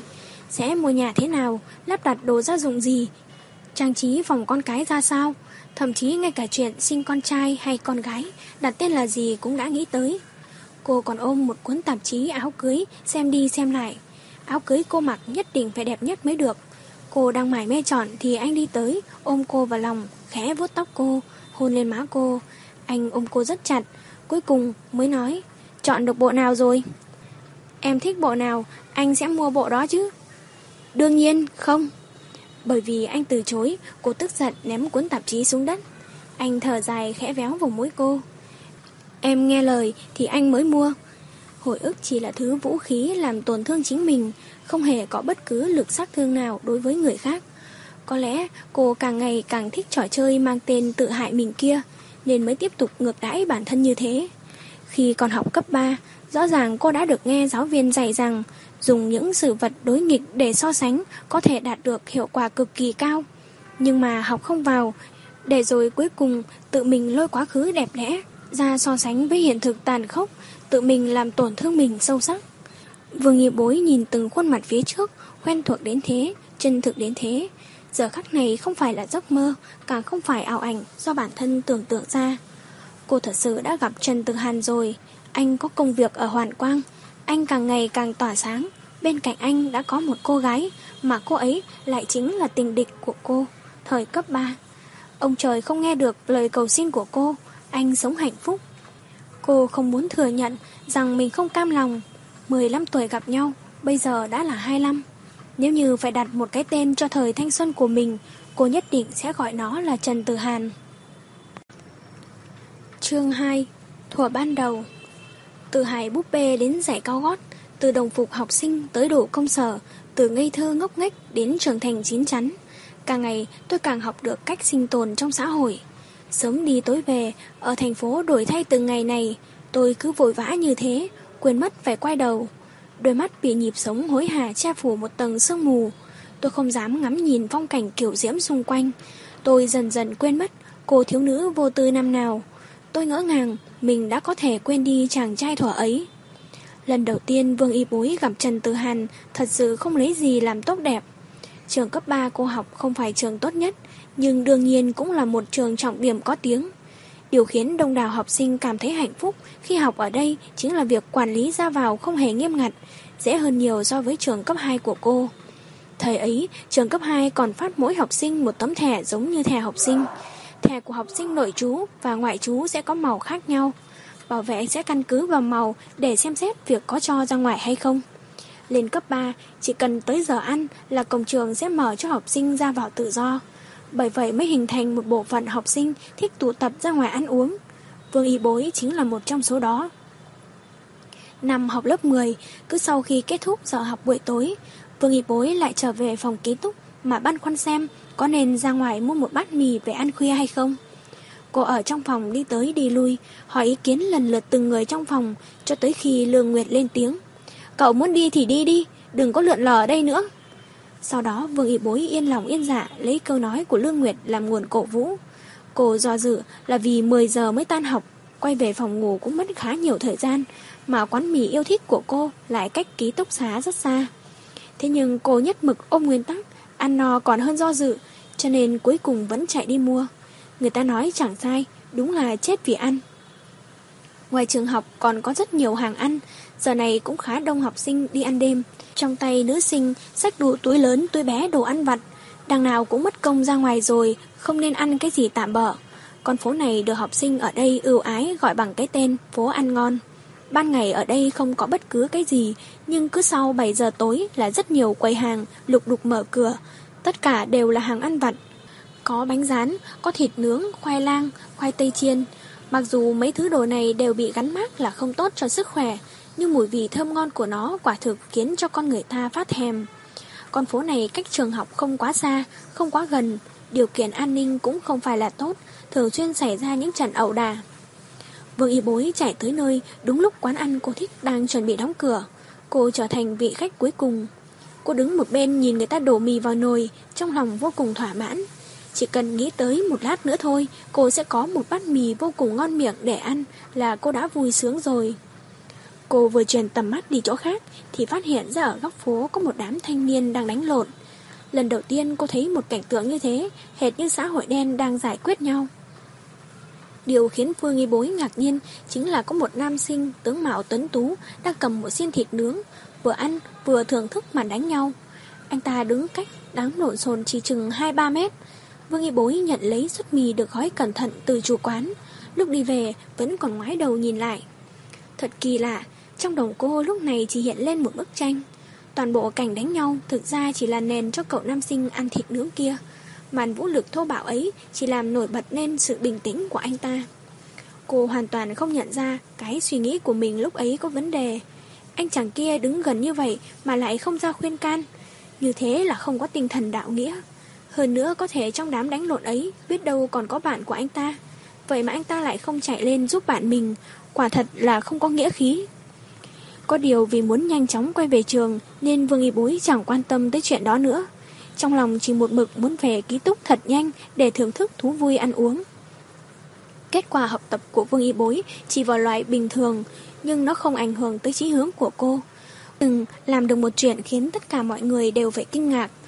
Đó là vào trước kỳ thi cuối kỳ, cô có thử làm một đề trắc nghiệm môn toán, 10 câu thì sai tận 9 câu. Sau đó cô dùng hẳn hết hai tiết học chỉ để ngồi làm lại đề toán kia một lần nữa. Thông qua đáp án mà suy nghĩ tới quá trình, cuối cùng chọn đúng cả 10 câu. Đến khi vào kỳ thi thật, điểm môn toán của cô cao nhất lớp. Thậm chí nhiều năm về sau, cô đều nhắc lại chuyện này như kỳ tích duy nhất của mình. Lên lớp 11, các lớp đều bị xáo trộn do nhà trường phân ban. Ngoài cửa mỗi dãy phòng học đều dán một bìa cắt tông ghi danh sách học sinh và chủ nhiệm của từng lớp. Vương Hiệp Bối vừa đến trường, còn chưa bước chân vào phòng ký túc, đã lập tức bị Lương Nguyệt kéo tới xem mình được phân vào lớp nào. Phân ban thật rồi hả? Tớ hồi hộp chết đi được. Vương Hiệp Bối bị Lương Nguyệt kéo từ trên cầu thang ký túc chạy xuống. Tớ vẫn muốn học cùng lớp với cậu. Xem rồi biết ngay thôi. Lương Nguyệt cầm tay Vương Y Bối chạy tới khu phòng học. Cho dù không học cùng lớp, nhưng chúng ta vẫn sẽ mãi là bạn tốt của nhau. Nhưng tớ vẫn muốn chúng ta học chung lớp. Vương Y Bối cố chấp mở miệng. Cô chính là kiểu người đã làm gì thì nhất định không thay đổi. Đi quán nét lần đầu tiên ngồi ở vị trí nào thì lần sau cô nhất định sẽ ngồi ở vị trí đó. Thói quen sai bảo, sau khi cô và Lương Nguyệt trở thành bạn, cô cũng không có ý định thay đổi, càng không nghĩ ra bất cứ lý do gì trái ý muốn. Mọi người vây quanh bảng tin tức rất đông, hai người vất vả lắm mới chen vào được. Kết quả là Vương Y Bối được xếp vào lớp 11-4, còn Lương Nguyệt được xếp vào lớp 11-2. Nghe nói, từ 11 trên 1 đến 11-4 đều là chuyên khoa học tự nhiên. 160 học sinh của toàn khối được phân đều vào bốn lớp này. Học lực của các thành viên trong từng lớp đều sàn sàn ngang nhau. Mấy bạn học đứng vây quanh, cười với Vương Y Bối và Lương Nguyệt. Sau này chúng mình là bạn học rồi. Vương Y Bối trẻ môi phụng phịu, không có ý đáp lại họ. Cô chỉ muốn được học cùng lớp với Lương Nguyệt mà thôi. Xem danh sách chia lớp xong, Vương Y Bối càng đau lòng, kéo tay Lương Nguyệt nói. Tớ không muốn thế này đâu, làm sao bây giờ? Lương Nguyệt ngẫm nghĩ một chút. Hay là cậu đi tìm cô tưởng thử hỏi xem. Cô tưởng chủ nhiệm lớp 11-2 đấy. Tớ thấy cô giáo rất yêu quý cậu. Biết đâu có thể xin chuyển sang lớp 11-2 được. Vương Y Bối do dự một lát, cũng chỉ còn cách này thôi. Cô Tường là giáo viên dạy ngữ văn năm ngoái. Vương Y Bối được cô Tường khen hết lời vì có tài viết văn. Bài làm của cô thường xuyên được lấy làm mẫu cho các bạn lớp khác xem. Điểm môn ngữ văn của Lương Y Bối cũng thường xuyên nằm trong top 10. Đương nhiên cô tưởng sẽ có cảm tình tốt với cô. Nói là làm, Vương Y Bối cũng không tới lớp 11-4 điểm danh nữa, mà trực tiếp đi tìm cô Tường. Tới văn phòng cô mới phát hiện ra mình không phải là người duy nhất. có rất nhiều bạn học cũng không muốn học ở lớp được phân. Thậm chí còn có người thà rằng được học ở lớp bình thường như cũ. Vương Nghị Bối vốn dĩ muốn tìm cô tưởng để xin chuyển vào lớp của cô. Nhưng tới nơi đã thấy cô đang nói chuyện với một bạn nữ khác. Vương Nghị Bối đành đứng đợi một bên. Càng nhìn cô bạn kia, Vương Nghị Bối càng thấy quen mắt. Hình như đó là hướng thần, cô bạn mà Lương Nguyệt từng nhắc tới với cô trước đây. Con trai cùng khối rất nhiều người thích cô ấy, thậm chí còn coi cô ấy là nữ thần trong lòng mình. Lúc Lương Nguyệt nhắc tới hai chữ nữ thần, Vương Y Bối đột nhiên nổi da gà. Thực ra tiếng tăm của cô hoa khôi hướng thần này cô cũng được nghe qua. Cô ấy được người ta gọi bằng cái tên người đẹp lạnh lùng. Hướng thần có khuôn mặt xinh xắn là nhân vật chính trong hầu hết những buổi biểu diễn ít ỏi của trường. Dù thế nào thì giữa một tập thể, người đứng trên đỉnh kim tự tháp bao giờ cũng sẽ trở thành nhân vật làm mưa làm gió trong mắt mọi người. Chờ hướng thần và cô tưởng nói xong chuyện, Vương Y Bối mới tiến tới. Khoảnh khắc ánh mắt hai người lướt qua nhau, có thể số kiếp đã an bài mối quan hệ giữa họ vĩnh viễn là đối lập với hai chữ bạn bè. Vương Y Bối trò chuyện với cô tưởng rất lâu, một mực nói rằng rất thích nghe cô tường giảng bài, chỉ sợ đổi giáo viên khác thì không thích ứng được, lại ảnh hưởng tới kết quả học tập. Cô tường cười bất đắc dĩ, hôm nay ai tới tìm cô cũng đều đưa ra một lý do như thế. Nghe cô tường nói vậy, y bối mới biết, hóa ra hướng thần tới đây cũng vì chuyện này. Cô chợt thấy trong lòng buồn bực. Nhưng cho dù quá trình thế nào, kết quả vẫn khiến người ta hài lòng. Vì muốn cho Lương Nguyệt một niềm vui bất ngờ, Vương Y Bối cố tình nói rằng cô tưởng không đồng ý. Quyết định phần lớn là do nhà trường, giáo viên không có quyền can thiệp. Thấy vẻ thất vọng của Lương Nguyệt, trong lòng Vương Y Bối lại có chút khoái chí mở ám. 4 giờ chiều, học sinh phải tới phòng học của lớp 11-2 nhận danh sách để 7 giờ tối bắt đầu lên lớp tự học. Lương Nguyệt vẫn ở bên cạnh Vương Y Bối, nhìn bộ dạng đau khổ của cô, ra sức khuyên nhủ, dù không học cùng lớp thì vẫn có thể thường xuyên liên lạc, vẫn sẽ là bạn tốt của nhau như trước. Sự thật Vương Y Bối giấu ở trong lòng, thiếu chút nữa thì bật ra. May thầy vẫn giữ được tới 4 giờ chiều. Vương Y Bối tận lực ép Lương Nguyệt đi trước, còn cô sẽ một mình tới lớp 11-4. Lương Nguyệt biết tính tình cô khá kỳ quặc, trước khi đi vẫn còn an ủi cô. Đợi lấy sách về, rồi hai người sẽ cùng nhau đi ăn. Lương Nguyệt tới lớp rồi, Vương Y Bối vẫn ở lại trong ký túc một lúc. Áng chừng thời gian vừa khớp, mới vội vàng chạy tới dãy phòng học. Nhận sách không phải là chính thức đi học, cũng chẳng chuyện gì quan trọng. Thế nhưng trong mắt Vương Y Bối lại là một chuyện vô cùng đặc biệt. Cô chạy tới cửa phòng 11-2 thì rất nhiều bạn học đã lấy sách xong rồi. Cô thò đầu vào trong nhìn ngó xem Lương Nguyệt đang ngồi chỗ nào. Bạn học, cậu tìm ai? Một giọng nói thanh nhã vang lên, nhưng Vương Y Bối không có tâm tư nhìn cái người đi xen vào chuyện của người khác này là ai. Dù sao, người mà cô muốn tìm cũng chẳng phải anh ta. Lần đầu Trần Tử Hàn gặp Vương Nghi Bối chính là lúc cô đang trong bộ dạng lanh lợi hoạt bát, ló đầu vào ngó nghiêng trong lớp. Sau khi nghe anh hỏi, cô cũng chẳng thèm để ý, cũng không ngẩng đầu lên nhìn anh. Trần Tử Hàn được giáo viên chủ nhiệm lớp chọn làm lớp trường nên phải phụ trách việc phát sách cho các bạn trong lớp.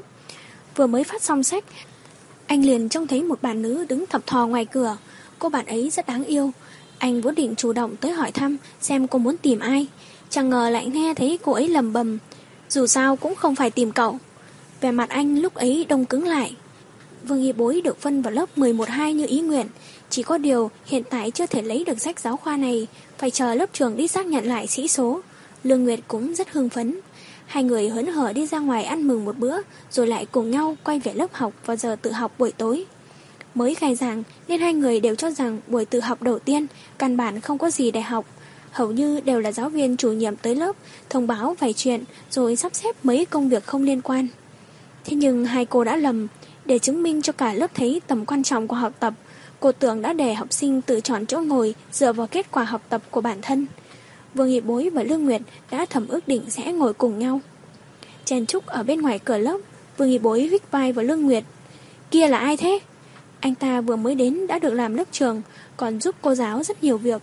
Nhưng ấn tượng sâu sắc nhất của Vương Y Bối chính là bộ dạng thản nhiên, vừa ăn thịt nướng vừa xem đánh nhau của anh ta tối hôm đó. Trần Tử Hàn Trả lời xong, Lương Nguyệt mới thấy lạ. Cậu thực sự không biết cậu ấy à? Nổi tiếng nhất khối mình đấy. Chỉ cần nhắc tới tên cậu ấy thôi là các thầy cô đã cười tươi như hoa rồi. Thầy cô đều cho rằng cậu ấy là bộ mặt của trường mình. Vậy sao cậu ta không được quyền chọn chỗ đầu tiên? Chọn rồi mà, chỗ ngồi gần thùng rác kia kìa. Người ta là lớp trường, đương nhiên phải tỏ ra hào phóng. Vị trí đó không ai muốn ngồi cả, cho nên cậu ấy liền chọn. Thực ra Vương Y Bối cũng đã từng nghe nói tới Trần Từ Hàn, một chàng trai nhìn qua có vẻ không biết hồi hộp lo sợ là gì. Anh ta quả nhiên rất điển trai, nhưng đâu có đến mức như những lời đồn thổi khoa trương của mọi người. Nào là đẹp trai, nhà giàu học giỏi, hệt như một chàng trai hoàn hảo. Cả lớp chọn chỗ ngồi ổn thỏa hết rồi, Vương hy Bối lại thấy hướng thần chuyển tới vị trí phía trước Trần Tử Hàn. Cô lập tức tỏ ra hí hừng như vừa phát hiện được một châu lục mới, kéo tay Lương Nguyệt hỏi. Này, hai bạn ấy là một đôi hả? Bản thân cô là vì Lương Nguyệt học ở lớp này nên mới xin chuyển vào, còn hướng thần là vì ai? Khối trên cũng từng có một đôi yêu nhau, tình cảm của họ khiến mọi người ai đấy đều phải cảm động. Họ một người chọn ban tự nhiên, một người chọn ban xã hội, cuối cùng tới trước kỳ học, hai người ngồi một chỗ nắm tay nhau từ sáng tới tối, rồi sau đó chia tay, quyết định tập trung học tập thật tốt. Những chuyện như thế đều có thể xảy ra, cô bạn hướng thần này làm vậy cũng dễ hiểu thôi. Lương Nguyệt lập tức ngăn lại suy nghĩ trong đầu Vương Y Bối. Tớ cũng chỉ nghe người khác nói thôi, hướng thần thầm thích Trần Tử Hàn từ lâu, còn thái độ của Trần Tử Hàn như thế nào thì không biết, nhưng hiện giờ thì tuyệt đối không phải hai bọn họ đang hẹn hò đâu. Vương Y Bối giờ mới hiểu rõ, hóa ra nữ thần cũng có thể yêu thầm người khác. Cô vừa mới quay đầu lại thì nhìn thấy trên bàn mình có một chồng sách. Đồng thời nam chính trong câu chuyện tám nhảm nãy giờ cũng đang đứng sừng sững trước mặt. Cô mở to mắt, nhìn Trần Tử Hàn, nuốt nước bọt khan. Mặc dù buôn chuyện sau lưng người khác có vẻ không hay cho lắm, cô vẫn có thể chấp nhận được, nhưng mà nếu để người ta bắt quả tang thế này thì quả thật là khó chịu. Sách của cậu. Trần Tử Hàn giải thích hết sức đơn giản ngắn gọn rồi bỏ đi, để lại Vương Y Bối chết lặng, chỉ biết dương mắt nhìn. Từ sau khi vào lớp học này, Vương Y Bối cảm thấy áp lực học tập tăng lên nhiều vô cùng. Trong lớp học, bạn bè chăm chú nghe rằng chẳng mấy ai thiếu tập trung. Thậm chí, tới lúc tan học mọi người vẫn ngồi tại chỗ đọc lại bài, xem qua bài tiếp theo hoặc làm bài tập. Về cơ bản ngoại trừ đi VKC ra, hầu như không ai rời khỏi vị trí. Có thể là vì hai chữ đại học xuất hiện với tần suất ngày càng cao. Tất cả mọi người đều làm như thầy cô mong muốn, đặt học tập lên vị trí hàng đầu. Thầy cô cũng không như trước, vấn đề gì cũng lôi ra giảng nữa, mà ngược lại sẽ chỉ tập trung vào những vấn đề cốt yếu. Sau đó sẽ lắng nghe học sinh hỏi những chỗ chưa hiểu, rồi đưa lời giải thích thỏa đáng. Cuộc sống một đường thẳng qua ba điểm, lớp học, nhà ăn, ký túc, cứ thế diễn ra khô khan và tè nhạt. Giờ tự học buổi tối vốn chỉ có 3 tiết, nhưng học sinh nội trú thường ở lại thêm một tiết. Giáo viên ở lại rằng thì lớp trưởng sẽ là người hướng dẫn. Ở lại tiết học này phần lớn là những học sinh rất chăm chỉ, thích yên tĩnh để học bài.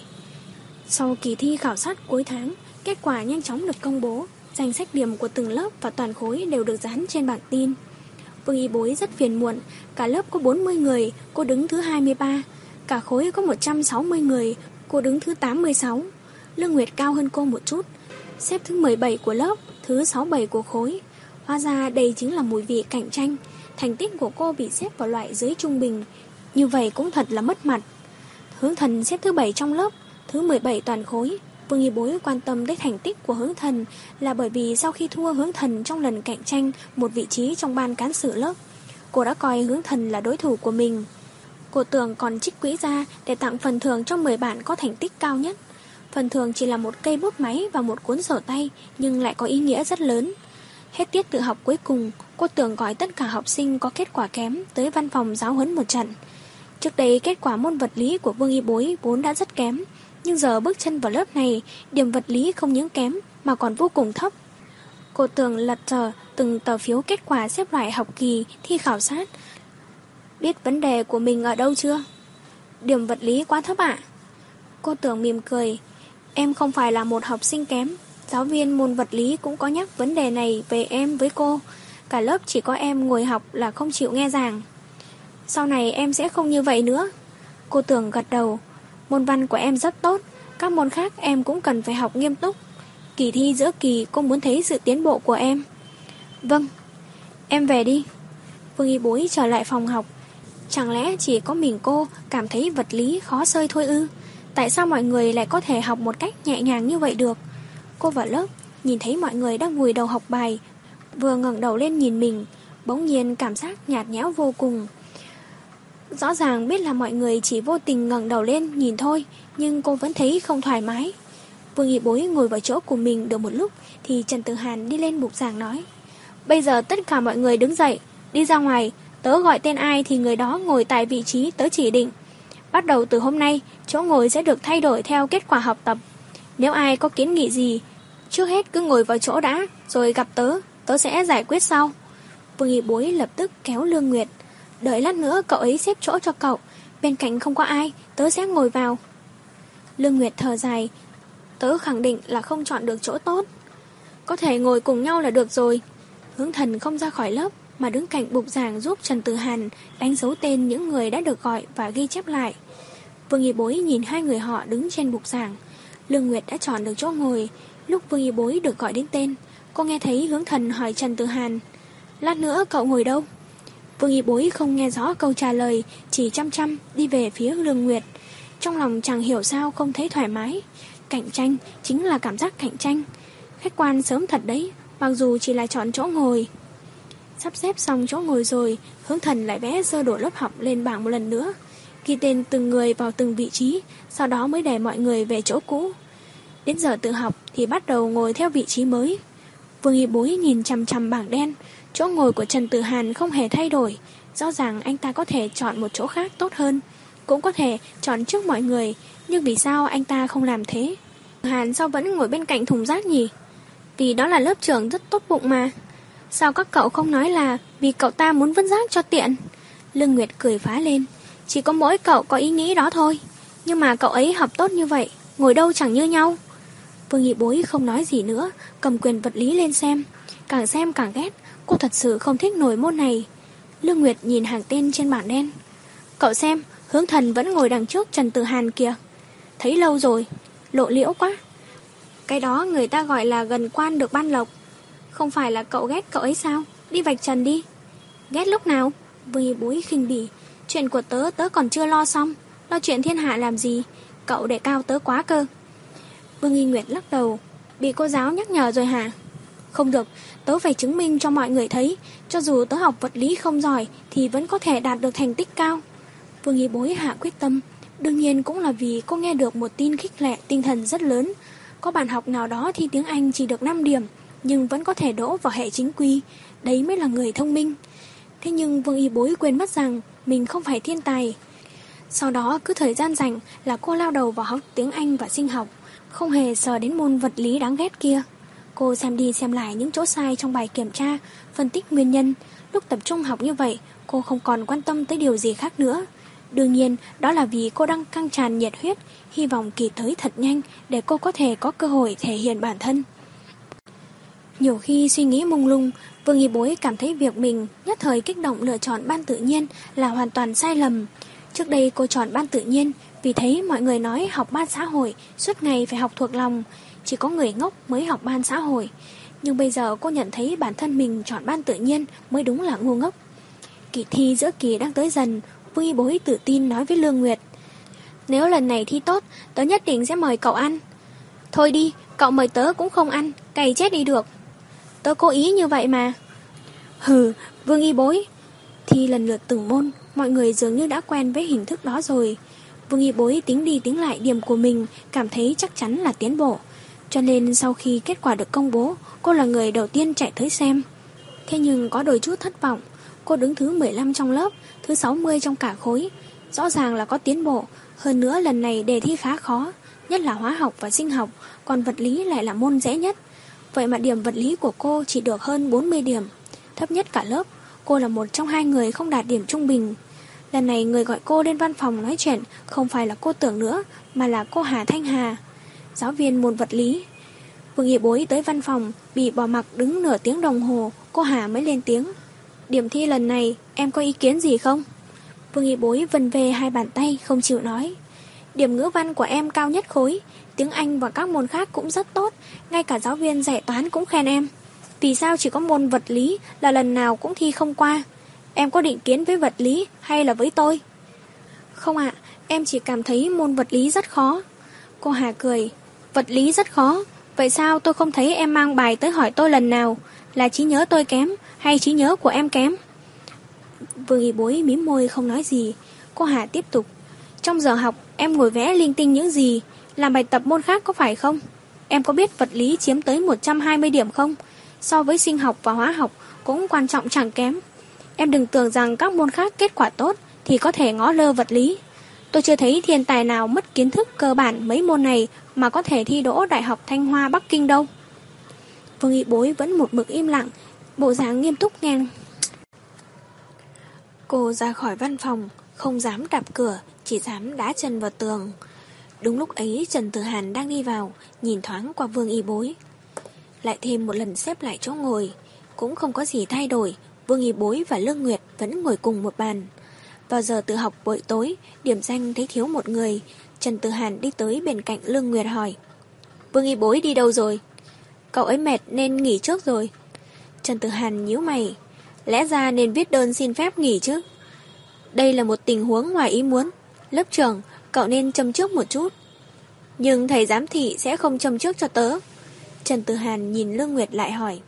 Tóm lại là cậu ấy đi đâu rồi? Lương Nguyệt thả lỏng tay. Tớ cũng không rõ lắm. Tâm trạng cậu ấy không tốt, chắc đi giải khuây rồi. Trần Tử Hàn không nói gì thêm nữa, đi ra khỏi phòng học. Lúc anh tìm được Vương Y Bối thì cô đang ngồi trên xả đơn bên cạnh sân bóng rổ ăn kem. Trong tay cầm tới mấy que kem liền, nhìn thấy Trần Tử Hàn, cô cũng không tỏ ra ngạc nhiên. Ăn không? Trần Tử Hàn quan sát cô. Sao lại chạy ra đây? Suy ngẫm chân lý cuộc sống. Ồ, Trần Tử Hàn nheo mắt. Ngẫm ra cái gì rồi? Con người ta vì sao phải đi học, mệt chết đi. Sau này ra ngoài xã hội, mấy thứ học được ở trường cũng đâu có dùng tới. Sao lại phải nỗ lực học làm gì?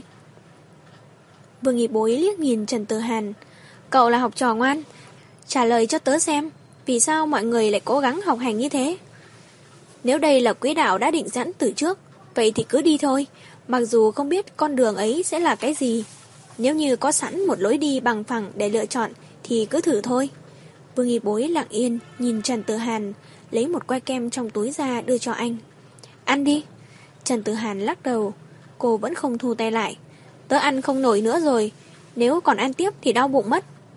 Lúc này Trần Tử Hàn mới cầm lấy, ăn mấy miếng, dáng vẻ miễn cưỡng, anh không thích ăn đồ ngọt cho lắm.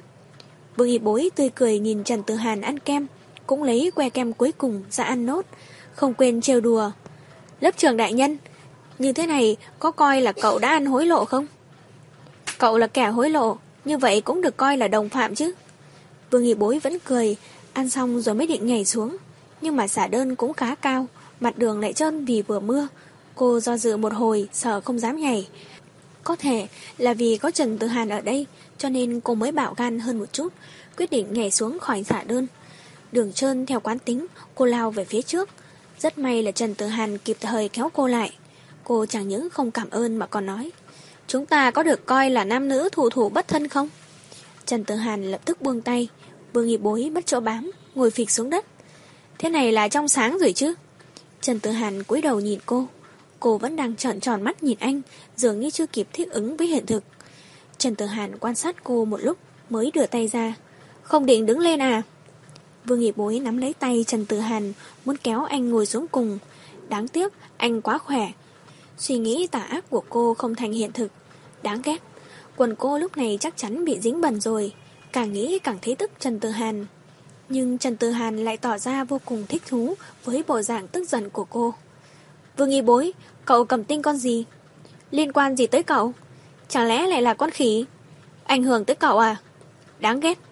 Trần Tử Hàn bật cười. Về ký túc thay quần áo đi đã. Không cần cậu nhắc.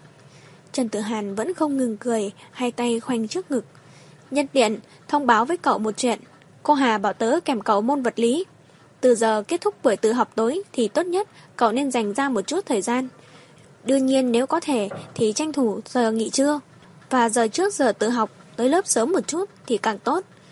Lớp trưởng quả nhiên là chân say vặt của giáo viên. Bảo cái gì thì làm cái đó. Vương y bối, cậu có thể biết phân biệt phải trái một chút được không? Không thể, tớ chỉ nhớ cậu bảo tớ đi giặt sạch quần áo. Sẽ nhớ kỹ lời cậu. Vương y bối tức giận lườm Trần Tử Hàn. Đồ hẹp hòi. Tớ hẹp hòi thế đấy, sao nào? Trần Tử Hàn lắc đầu bất lực, không tiếp tục tranh cãi với cô nữa mà quay về phòng học. Vương Nghi Bối đi được vài bước mới quay đầu nhìn bóng lưng Trần Tử Hàn, rồi quay lại. Nếu như kết quả môn vật lý của tớ không tiến bộ, có phải sẽ gây rắc rối lớn cho cậu không? Tớ sẽ cố hết sức là được, Nếu như không được như mong muốn, thì tớ cũng không sao. Vương Nghị Bối nhoèn miệng cười. Lớp trưởng đại nhân học giỏi như vậy, lần nào cũng được nhận phần thưởng của cô giáo chủ nhiệm. Chỉ bằng chia sẻ cho tớ một chút, nói không chừng có thể cổ vũ tớ nỗ lực học tập. Cậu cần để làm gì? Người có kết quả cao nhất mới được nhận phần thưởng mà. Tớ mà có cũng cảm thấy vinh hạnh. Chuyện này nói sau đi. Vậy nghĩa là cậu đồng ý rồi nhé. Vương Nghi Bối phốt lờ Trần Tử Hàn quay về ký túc. Trần Tử Hàn trở lại phòng học, viết một lá đơn xin nghỉ thay Vương Y Bối. Hướng thần mang bài tập tới tìm anh thảo luận. Đối với những bạn học tới hỏi bài, Trần Tử Hàn không hề từ chối một ai, lúc nào cũng sẵn sàng giải thích tường tận. Nếu đối phương vẫn không hiểu, anh sẽ biết từng bước giải lên giấy để họ cầm về từ từ xem lại. Vương Nghi Bối đột nhiên phát hiện để Trần Tử Hàn kèm học đúng là có mặt tốt. Ví dụ nếu cô kiên quyết không chịu tới bàn học của anh, thì anh nhất định phải xuống chỗ cô. Những lúc ấy, hướng thần thỉnh thoảng nhìn về phía hai người, khiến Vương Nghi Bối cảm thấy vô cùng kiêu hãnh. Mặc dù chuyện này và cô chẳng liên quan đến nhau. Con người ta luôn mong trong một thời khắc nào đó, mình sẽ trở thành người độc nhất vô nhị, kể cả khi bản thân chẳng hề có suy nghĩ đặc biệt gì về đối phương. Trần Tử Hàn mở mấy trang sách của Vương Y Bối ra xem. Sách của cô rất sạch sẽ, không thấy cô ghi chú gì. Anh lắc đầu. Cậu nhìn đây. Anh vặt lên sách mấy chỗ quan trọng. Vương Y Bối nhìn vào chỗ Trần Tử Hàn vừa đánh dấu. Tớ chỉ đọc sách thôi à? Ừ, cô biếu môi. Cậu phải đi à? Ừ. Cô ném quyển sách xuống. Thế thôi, tớ không học nữa. Trần Tử Hàn tùm tìm cười, cúi đầu nhìn cô. Bạn học Vương Y Bối, cậu nhất định phải thể hiện ra là tớ rất quan trọng đối với cậu à? Cậu đừng có mà tự sướng. Vậy thì cậu tự đọc sách đi. Vương Y Bối tức giận, không nói gì nữa. Con người này rõ ràng là đang cố ý chơi cô. Cô chừng mắt nhìn Trần Tử Hàn về chỗ ngồi, Lương Nguyệt ở một bên cười. Lớp trưởng của chúng ta đúng là đẹp trai chết người. Sặc, Vương Y Bối khinh bỉ. Thật ra mấy công thức Trần Tử Hàn đánh dấu, yêu cầu cô xem quá đơn giản. Nghiêm túc học một lúc, cô cũng có thể hiểu. Hướng thần do dự hồi lâu mới quay xuống hỏi Trần Tử Hàn. Sao cậu lại quan tâm đặc biệt tới Vương Y Bối như thế? Cái gì? Vì sao lại kèm học cho cậu ấy? Là cô Hà bảo tớ thôi. Hướng thần nghe vậy mới tỏ ra yên tâm. Thế à, đúng rồi, cậu xem bài này giúp tớ. Tớ tính mấy lần đều không ra đáp án như trong sách. Đưa tớ xem xem. Ngày hôm sau trên lớp xảy ra chuyện lớn, hai cô bạn xinh đẹp nhất lớp cãi nhau, cả lớp đều xuống lại xem. Nguyên nhân là vì Vương Y Bối ngồi ở chỗ của Trần Tử Hàn, ngang nhiên lục lọi sách vở của Trần Tử Hàn ra xem. Đến khi tìm thấy cuốn sổ tay mà mình cần, cô mừng rỡ chuẩn bị cầm đi, thì hướng thần chạy tới, chỉ trích cô tự tiện động vào đồ của người khác. Vương Y Bối chẳng những không nhận sai, mà còn nói hướng thần lắm chuyện, xen vào chuyện của người khác. Hướng thần cũng không chịu thua, mắng Vương Y Bối có hành vi của kẻ trộm. Thế rồi hai người cãi nhau. Vừa lúc ấy, đương sự vô cùng quan thai đi vào lớp, thấy mọi người đều vây quanh bàn mình, Trần Tử Hàn lấy làm lạ. Chuyện gì thế? Vương Y Bối nhàn miệng cười, chìa ra cuốn sổ ghi chép trong tay, tới trước mặt Trần Tử Hàn. Tớ lấy cuốn sổ ghi chép của tớ, không ngờ gặp phải người thích xen vào chuyện của người khác. Trần Tử Hàn liếc sang hướng thần, có lẽ cũng đoán được chuyện gì xảy ra. Anh nhíu mày nhìn Vương Y Bối. Chí ít cũng nên nói với tớ trước một tiếng chứ. Tớ tưởng Vương Y Bối ngừng lại, cố tình nhìn thoáng qua hướng thần. Tối hôm ấy chúng ta đã nói rõ rồi mà. Hướng thần nắm chặt tay, đột nhiên bật cười. Đúng là tớ đã nhiều chuyện rồi. Trần Tử Hàn vẫn bình tĩnh, nhìn Vương Y Bối, còn cô lại thở ơ, cầm cuốn sổ quay về chỗ ngồi. Cô rất ghét thái độ lên mặt dạy đời của hướng thần, cứ như cả thế giới này chỉ có mỗi cô ta được phép chạm vào đồ của Trần Tử Hàn không bằng, còn những người khác đều không có tư cách. Chuyện này cứ như vậy kết thúc trong im lặng. Cả tiết học đó, hướng thần không thể tập trung nghe giảng. Mãi tới khi hết giờ, cô mới quay sang hỏi Trần Tư Hàn. Nếu tớ cũng muốn có một cuốn sổ tay của cậu, cậu sẽ cho tớ chứ? Chỉ là quyển số thôi mà, có gì mà không thể. Hướng thần chỉ nhìn Trần Tử Hàn mà không nói thêm gì nữa. Trong lòng cảm thấy vô cùng khó chịu. Cô đánh bảo cầm lấy một cuốn sổ ghi chép khác của Trần Tử Hàn hỏi. Cuốn này được không? Trần Tử Hàn thở dài. Cậu cầm đi.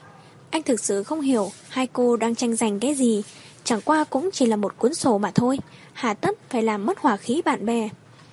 Một học kỳ có 3 kỳ thi quan trọng, khảo sát cuối tháng, giữa kỳ và cuối kỳ. Dù sao, kết quả của kỳ thi này cũng sẽ ảnh hưởng nhất định tới kỳ nghỉ.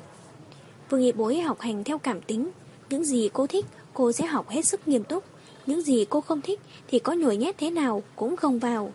Trần Tử Hàn qua mấy ngày kèm cô học cũng biết cô vô cùng bướng bỉnh, không thích phải làm theo ý của người khác. Nhưng nếu có thể khiến cho cô cảm thấy hứng thú thì cô rất nghe lời. Hơn nữa, Vương Nghi Bối không phải người kém thông minh, mà là cô thật sự không chú ý tới việc học vật lý. Đề bài đơn giản đối với cô chẳng có vấn đề gì, nhưng chỉ cần đổi dạng khó hơn một chút là cô đã không còn kiên nhẫn được nữa. Ví dụ như hiện giờ, Vương Y Bối đang cầm bài thi mà thở ngắn than dài. Tớ tò mò sao cậu có thể làm được đúng bài này. Cái này rất dễ hiểu, giống như tớ cũng không biết tại sao vận động viên thể thao lại có thể thực hiện được những động tác yêu cầu kỹ thuật cao. Trần Tử Hàn bây giờ đã có thể bình tĩnh trước mọi câu hỏi của Vương Y Bối. Nhưng mà thật sự rất mất mặt. Vương Y Bối nằm bò trên bàn, ngắm nghía mái tóc của Trần Tử Hàn, chợt cảm thấy vô cùng hay ho. Trần Tử Hàn lắc đầu, nhìn đủ chưa? Nghe nói con trai một số người tóc rất khỏe, có thể đâm thùng cả bóng bay. Tóc cậu có làm được thế không? Trần Tử Hàn thở dài, không muốn trả lời câu hỏi vô vị của cô. Cậu thử bao giờ chưa?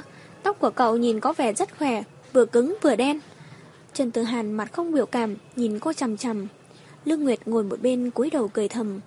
Vương Nhị Bối thấy Trần Tử Hàn thật sự không có ý định trả lời mình, liền lấy cuốn sổ ghi chép ra, đặt trước mặt anh. Có thể giúp tớ viết một đoạn được không? Cái gì? Tùy cậu, viết cái gì cũng được. Tớ thích sưu tầm các kiểu chữ viết của mọi người. Cậu xác định rõ được mục đích tới trường học là gì không hả? Nhưng mấy ngày nay, tớ đang mê mẩn chữ của cậu. Nếu cậu không viết cho tớ mấy chữ, tâm tình tớ không tốt, chẳng muốn làm cái gì hết. Vương Y Bối tỏ vẻ đáng thương, nhìn Trần Tử Hàn. Thậm chí hứng thú học tập cũng không còn nữa, lại càng không thích học vật lý. Thực ra với tớ thì không thành vấn đề, nhưng mà sẽ lãng phí thời gian và công sức cậu bỏ ra để giúp tớ học. Hay, như thế thật không hay tí nào. Cậu mà dùng niềm say mê này đặt lên môn vật lý thì cũng chẳng cần tới tớ nữa. Nhưng mà vật lý đâu có thú vị như thế. Trần Tử Hàn giờ khóc giờ cười. Đừng nói với tớ là cậu đang nghiêm túc đấy nhé. Chẳng lẽ cậu thấy tớ giống nói chơi lắm hả? Trần Tử Hàn lắc đầu. Vậy đưa bài thơ đây cho tớ. Trần Tử Hàn trong mày, chẳng hiểu sao cô lại có cái sở thích quái gì như thế. Anh đánh dấu mấy vấn đề lý thuyết trọng điểm trong sách. Hôm nay về nhà xem cẩn thận lại những cái này. Biết rồi. Vương Nghi bối hài lòng nhìn Trần Tử Hàn cầm cuốn sổ ghi chép đi. Lương Nguyệt lắc đầu. Ngay cả lớp trưởng của chúng ta cũng bị cậu đầu độc rồi.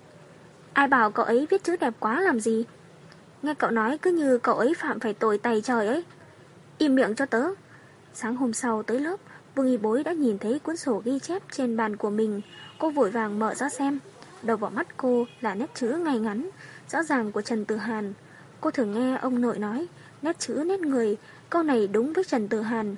Chữ viết của anh cũng như con người anh, vừa ung dung tự tại, vừa thuần thục nhanh nhẹn. Vương Y Bối bất giác nhìn về phía Trần Tử Hàn. Hướng thần đang nói gì với anh? Cô biểu môi. Hướng thần dường như chỉ sợ người khác không biết là cô ấy ngồi bên cạnh Trần Tử Hàn không bằng. Có Trần Tử Hàn bổ túc, mấy bài kiểm tra vật lý gần đây của Vương Nghi Bối khá lên trông thấy. Chỉ trong thời gian ngắn mà đã đạt yêu cầu. Tiết cuối của buổi chiều thực ra cũng là giờ tự học. Vương Nghi Bối mở tròn mắt, nhìn chăm chăm Trần Tử Hàn đứng trên bục giảng. Cô không chỉ nhìn một chốc một lát mà nhìn rất lâu, khiến Trần Tử Hàn rốt cuộc cũng không thể thờ ơ, coi thường sự tồn tại của cô được nữa. Anh đi xuống chỗ cô hỏi, có chuyện gì hay là còn chỗ nào không hiểu? Lớp trưởng, ngày nào cũng học như thế này không chán à? Không thấy vô vị hả? Trần Tử Hàn lắc đầu, đầy vẻ bất lực, xoay người chuẩn bị quay lại bục giảng. Lớp trưởng, cậu chạy nhanh vậy làm gì chứ? Trần Tử Hàn quay đầu lại nhìn Vương Y Bối. Tớ hy vọng nghe được những lời có giá trị một chút. Hướng thần nhìn hai người họ, sau khi Trần Tử Hàn dứt lời, cô không khách khí mà bật cười. Vương Y Bối chẳng thèm đếm xỉa đến nụ cười châm chọc của hướng thần. Cô tiếp tục nói với Trần Tư Hàn. Ngày nào cũng nhốt mọi người ở trong phòng học như thế này, sớm muộn gì cũng khiến mọi người trì độn thôi. Sao không tổ chức hoạt động gì đó? Đám con trai nghe thấy đều rất hào hứng. Bóng rổ bóng đá gì đó cũng được. Trần Tử Hàn buông thõng hai tay. Các bạn nên đi hỏi với cô giáo thì hơn. Vương Y Bối nhìn Trần Tử Hàn. Thật ra tớ đang nghĩ muốn nhờ lớp trưởng hỏi ý kiến của cô tưởng bởi vì tớ rất muốn tổ chức liên hoan Ngày Quốc tế Thiếu Nhi. cả lớp cười rộ lên. Ngày quốc tế thiếu nhi, ấu trĩ quá đi. Vương nhị bối phất lờ mọi người. Qua 18 tuổi vẫn còn tư cách đón quốc tế thiếu nhi cơ mà. Hơn nữa hưởng thụ một chút ấu trĩ, một chút ngây thơ thì có làm sao? Các cậu đừng cho rằng quốc tế thiếu nhi là ngày lễ ấu trĩ. Chính chúng ta nên cảm thấy đó là một điều xa xỉ mới đúng. Mọi người ngẫm lại xem, sau này có những ngày lễ nào? Nào là ngày lễ thanh niên, ngày lễ thành nhân, ngày lễ tình nhân, thậm chí quốc tế phụ nữ. Nhưng chúng ta sẽ không bao giờ còn được tư cách để hưởng ngày quốc tế thiếu nhi nữa đâu. Nói thế cũng đúng. Tớ từ lúc lên lớp 5 đã chẳng còn được hưởng ngày quốc tế thiếu nhi nữa rồi. Tớ may hơn một chút, lên cấp 2 mới phải chào từ biệt ngày này. Trần Tử Hàn lắc đầu, nói nhỏ với Vương Y Bối. Cậu còn chuyện gì là không thể nghĩ ra được nữa không? Vương Y Bối cười đáp lại. Dù sao thì cậu cũng không nghĩ ra mà. Rất nhanh chóng, cô Tường được mời đến, cùng với cả lớp bàn bạc vấn đề ngày quốc tế thiếu nhi. Ban đầu cô hơi kinh ngạc, nhưng về sau cũng không từ chối. Dù sao bọn trẻ bây giờ cũng cần phải kết hợp giữa học tập và thư giãn. Chỉ có điều, làm gì vào ngày này mới làm vấn đề nan giải. Vương Nghị Bối có vẻ rất hài lòng. Cô ơi, em muốn ăn kẹo, mua kẹo đi ạ. Đám con trai diễu cợt. Cậu tưởng cậu mới lên ba chắc. Tốt chứ sao, tớ muốn cải lão hoàn đồng đây. Vương y Bối vẫn cười tươi. Mấy người các cậu đúng là đám tứ chi phát triển. Không ăn kẹo thì có thể mang về cho bố mẹ các cậu ăn chứ sao. Vấn đề ở đây không nằm ở chuyện ăn kẹo, mà là tình cảm của các cậu dành cho bố mẹ. Biết đâu bố mẹ các cậu lúc ấy nghĩ rằng các cậu đã rất hiểu chuyện. Cô Tường nghe xong thì nhìn Vương Y Bối nói. Sao cô lại cứ cảm thấy cả lớp chỉ có mình em cần hưởng thụ ngày quốc tế thiếu nhi nhỉ? Các bạn bật cười, Vương Y Bối tính ra đúng là ít tuổi nhất trong lớp. Vì thế nên hay bị gọi là tiểu tí hài. Cả lớp trừ cô ra, dường như ai cũng rất chín chắn, trưởng thành. Em rất muốn hưởng ngày quốc tế thiếu nhi, rất muốn rất muốn. Cô tưởng đúng là rất quý Vương Y Bối, cô chi tiền mua kẹo về liên hoan, hơn nữa còn trích một phần tiền quý lớp ra để mua đồ ăn vặt, phát mỗi bạn một túi. Đám con trai còn phấn khích vì tiết học thứ tư ngày mùng 1 tháng 6 sẽ được nghỉ đại đá bóng. Chuyện này khiến tinh thần cả lớp hăng hái lên gấp bội. Vương Nghị Bối nhận được nhiều bánh kẹo nhất vì nhiều bạn học không thích ăn nên số còn dư đều nghênh ngang tiến vào trong túi của cô. Ngày hôm sau, trận đá bóng của lớp diễn ra rất khôi hài. Toàn bộ đều là bạn học cùng lớp nên chẳng phân biệt được đội nào với đội nào. Mọi người chỉ biết nhăm nhăm đuổi theo quả bóng, trẻ loạn khắp sân vận động. Ai nấy đều vui vẻ, cười đến mỏi cả miệng vì một trải nghiệm xa xỉ hiếm có này. Sau ngày quốc tế thiếu nhi ấy, Vương Y Bối xin nghỉ học rất nhiều ngày, nguyên nhân là gì không ai biết. Thời gian này mọi người đều bận rộn ôn tập chuẩn bị cho kỳ thi cuối kỳ, nên lúc cô tưởng nói với Vương Y Bối vì chuyện gia đình mà xin nghỉ học cũng không có bạn nào hỏi lý do. Trần Từ Hàn thì vẫn như mọi ngày, chỉ có học và học. Đôi khi ánh mắt vô tình lướt qua vị trí trống kia, anh chợt có cảm giác rất lạ, nhưng cũng chỉ trong chốc lát mà thôi. Cuối tuần, Trần Tử Hàn dành thời gian để thảo luận với thầy cô về vấn đề mua sách tham khảo cho học kỳ sau, vì mọi người có khá nhiều ý kiến bất đồng. Sau khi phân tích vài đề thi đại học mấy năm gần đây, mọi người rốt cục cũng thống nhất được ý kiến. Lựa chọn sách tham khảo phổ biến với những bài tập cơ bản. Dù sao thì đề thi đại học hiện nay cũng có tới 75% câu hỏi thuộc kiến thức ở mức trung bình. Học sinh có thể làm những bài tập khó cũng chưa chắc đạt điểm cao trong kỳ thi đại học. Trần Tử Hàn làm hết một lượt mấy đề khác nhau, sau đó phân tích xem bộ nào phù hợp nhất. Cứ làm đi làm lại như vậy, đến lúc xác định xong thì đã hơn 8 giờ tối. Trần Tử Hàn rời khỏi phòng học, tìm một nơi nào đó để ăn tối. Mấy quán ăn ở gần trường học đều không được vệ sinh cho lắm. Nhưng lúc chỉ có một mình, anh sẽ không vào đó mà tới quán ăn xa hơn một chút. Quán cơm này khá nổi tiếng, không phải là vì đồ ăn ngon, mà là vì từng có một vị khách khi rút hơn 10 vạn tệ, thì rẽ vào quán cơm. Đến lúc ra về, lại bỏ quên tiền ở lại. Chủ quán nhận được đã đem trả lại cho anh ta. Vì khách đó rất cảm kích, muốn hầu tạ, nhưng chủ quán nhất định không nhận. Sau đó anh ta liền lên báo chí địa phương quảng cáo cho quán. Vì thế mà hầu như toàn thành phố đều biết tới quán ăn này. Còn chưa tới nơi, Trần Tư Hàn đã nhìn thấy một chiếc xe cảnh sát dừng trước cửa quán nét không xa. Anh vốn không có tính tò mò nên vẫn tiếp tục bước đi. Thế nhưng đúng lúc ấy, một đám học sinh bị cảnh sát yêu cầu lên xe.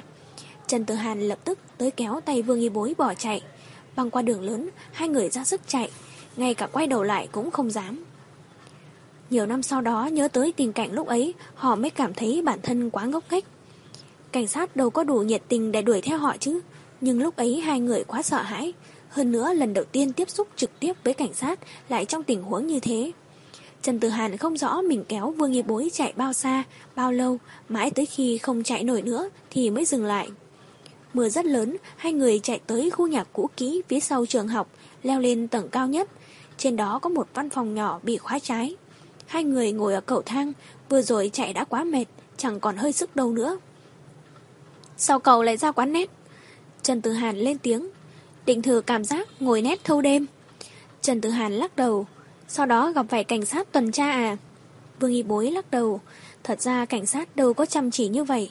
Trong quán nét lúc ấy có vài đứa trẻ, người nhà của một thằng bé trong số đó đã đi tới từng quán một để tìm con, cuối cùng cũng tìm thấy. Ông ta tức giận tới nỗi đập vỡ cả máy tính trong quán. Lúc chủ quán nét liền báo cảnh sát. Cảnh sát tới nơi giải quyết vụ việc xong, tiện thể kiểm tra khách hàng xem có ai là vị thành niên hay không. Vương Y Bối thật đúng là suối quầy, bị cảnh sát tóm ngay. Cô ngồi trộm hỗn trên bậc cầu thang, bộ dạng vô cùng đáng thương, đến nỗi Trần Tử Hàn cũng không lỡ miệng trách mắng. Vì sao không đi học? Vương Y Bối cúi đầu, hai bàn tay bẹn chặt vào nhau. Trần Tử Hàn ngồi xuống bên cạnh cô, lần đầu tiên thấy được bộ dạng này của cô, trong lòng chợt có cảm giác gì đó thật kỳ lạ. Không gian xung quanh yên tĩnh, chỉ có tiếng mưa tí tách, từng giọt từng giọt rơi xuống hòa tan vào lòng nước trên mặt đất. Trần Tử Hàn vẫn im lặng nhìn cô, bỗng nghe tiếng cô nói. Ông nội tớ qua đời rồi. Trần Tử Hàn kinh ngạc, không thốt lên được lời nào. Vương Nghị Bối tiếp tục. Ông mắc rất nhiều bệnh. Tất cả các bệnh người già thường gặp ông đều bị. Cao huyết áp, đau tim, cái gì cũng có. Ông từng đi khám. Trong tấm phim chụp, tim trái của ông lớn hơn những người bình thường rất nhiều. Nhưng ông ăn được nhiều lắm. Mỗi bữa đều phải ăn hai bát cơm to. Mọi người đều nói, ai ăn khỏe nhất định có thể sống lâu. Cô xót xa. Trước đây bác sĩ nói ông tớ có thể sống được nhiều nhất nửa năm. Nhưng ông tớ lúc nào cũng vui vẻ nói với cả nhà. Thế là ông đã sống được mấy cái nửa năm rồi đấy. Lúc ra đi, ông tớ không có vẻ gì là đau đớn cả. Chỉ giống như đang ngủ một giấc thật sâu và không bao giờ tỉnh lại nữa. Trần Tử Hàn vỗ vai cô. Đừng đau lòng. Tớ không đau lòng, thật đấy. Hồi bé anh họ tớ luôn dặn, đi học được phát kẹo nhất định phải mang về nhà cho ông bà. Mỗi lần nhận được kẹo, tớ đều ăn bằng sạch. Lần này rốt cuộc tớ cũng nghe lời anh họ, mang rất nhiều kẹo về cho ông. Nhưng mà ông không thể ăn được nữa. Tớ không tin, dù tận mắt nhìn thấy ông nằm trong quan tài, thậm chí tớ còn tưởng tượng ra ông đứng dậy, nói với mọi người, thực ra ông chỉ đang ngủ thôi. Tớ vẫn tự nhủ với bản thân vậy. Nhưng cuối cùng, lúc đưa ông tới nhà hỏa táng, tận mắt chứng kiến nhân viên ở đó đẩy thi thể ông vào bên trong, tớ đã không thể kiềm chế được nữa mà bật khóc. Bởi vì rốt cuộc tớ cũng không thể tiếp tục lừa dối bản thân. Ông nội mãi mãi không thể tỉnh lại được nữa. Trần Tử Hàn lặng lẽ giơ tay lau nước mắt trên mặt cô. Vương Y Bối ngẩng đầu nhìn anh. Cả nhà chỉ có mình ông đặt hết hy vọng vào tớ. Mong tớ có thể chăm chỉ học hành rồi thi đỗ vào một trường đại học. Vậy thì cậu phải cố gắng. Tớ từ nhỏ đã không thích học, không biết vì sao lại phải học mấy thứ quái quỷ ấy. Tớ rất ghét, thật sự rất ghét. Thế cậu muốn làm gì? Vương Y Bối nhìn Trần Tử Hàn. Cậu không được cười tớ. Tớ đảm bảo không cười. Trước đây tớ từng muốn tới một nơi không có người, chỉ có núi có sông. Chết là dài quá Tớ sẽ sống ở đó cùng với người thân yêu nhất của tớ, hàng ngày vào trong rừng hái rau dại, vô ưu vô lo, sống qua ngày như thế. Rời xa cuộc sống huyền náo, phồn hoa này, thậm chí rời xa mọi người. Chỉ có hai người vui vẻ bên nhau, không có bất cứ mưu mô tranh đoạt gì, cũng sẽ không phải lo nghĩ điều gì. Ban ngày đi làm, buổi tối về nghỉ ngơi, cuộc sống rộng vườn đơn thuần bình dị như thế.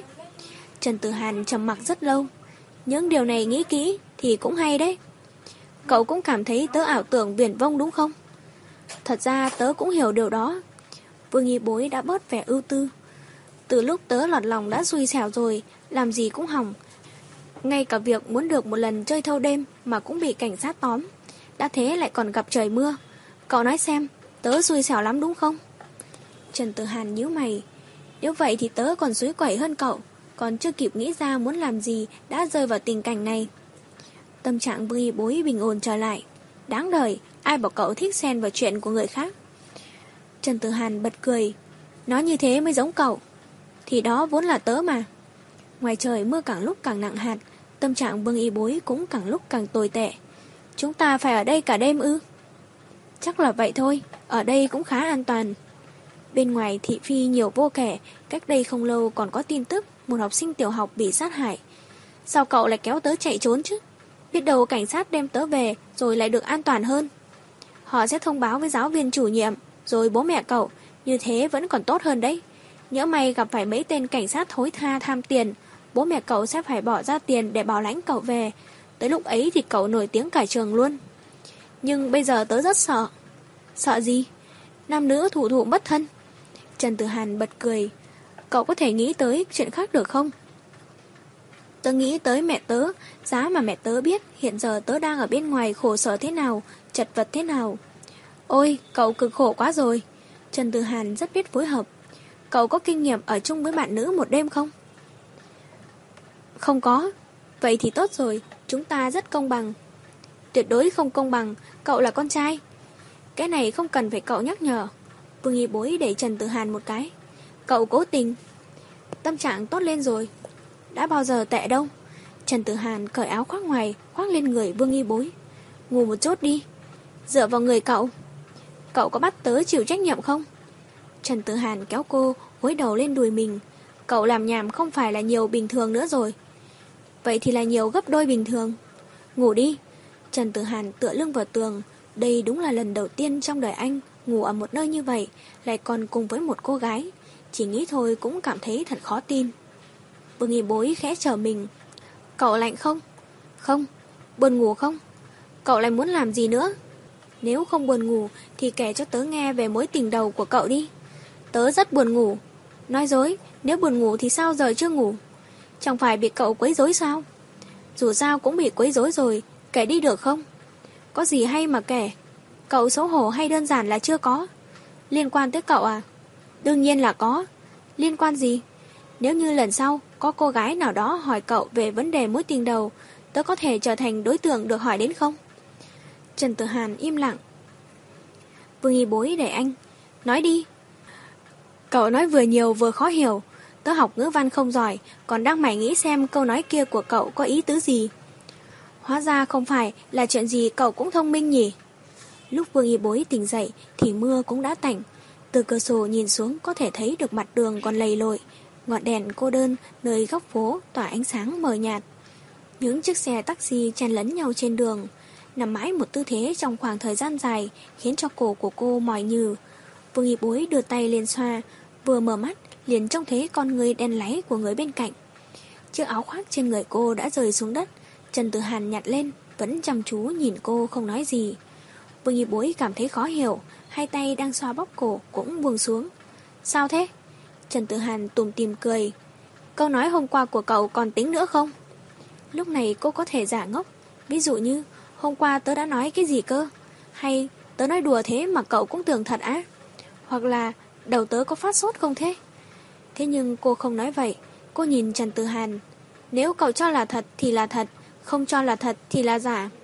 Trần Tử Hàn khoác lại áo cho Vương Y Bối, rồi đưa tay lên, khẽ vuốt mái tóc cô, khóe miệng thấp thoáng nụ cười.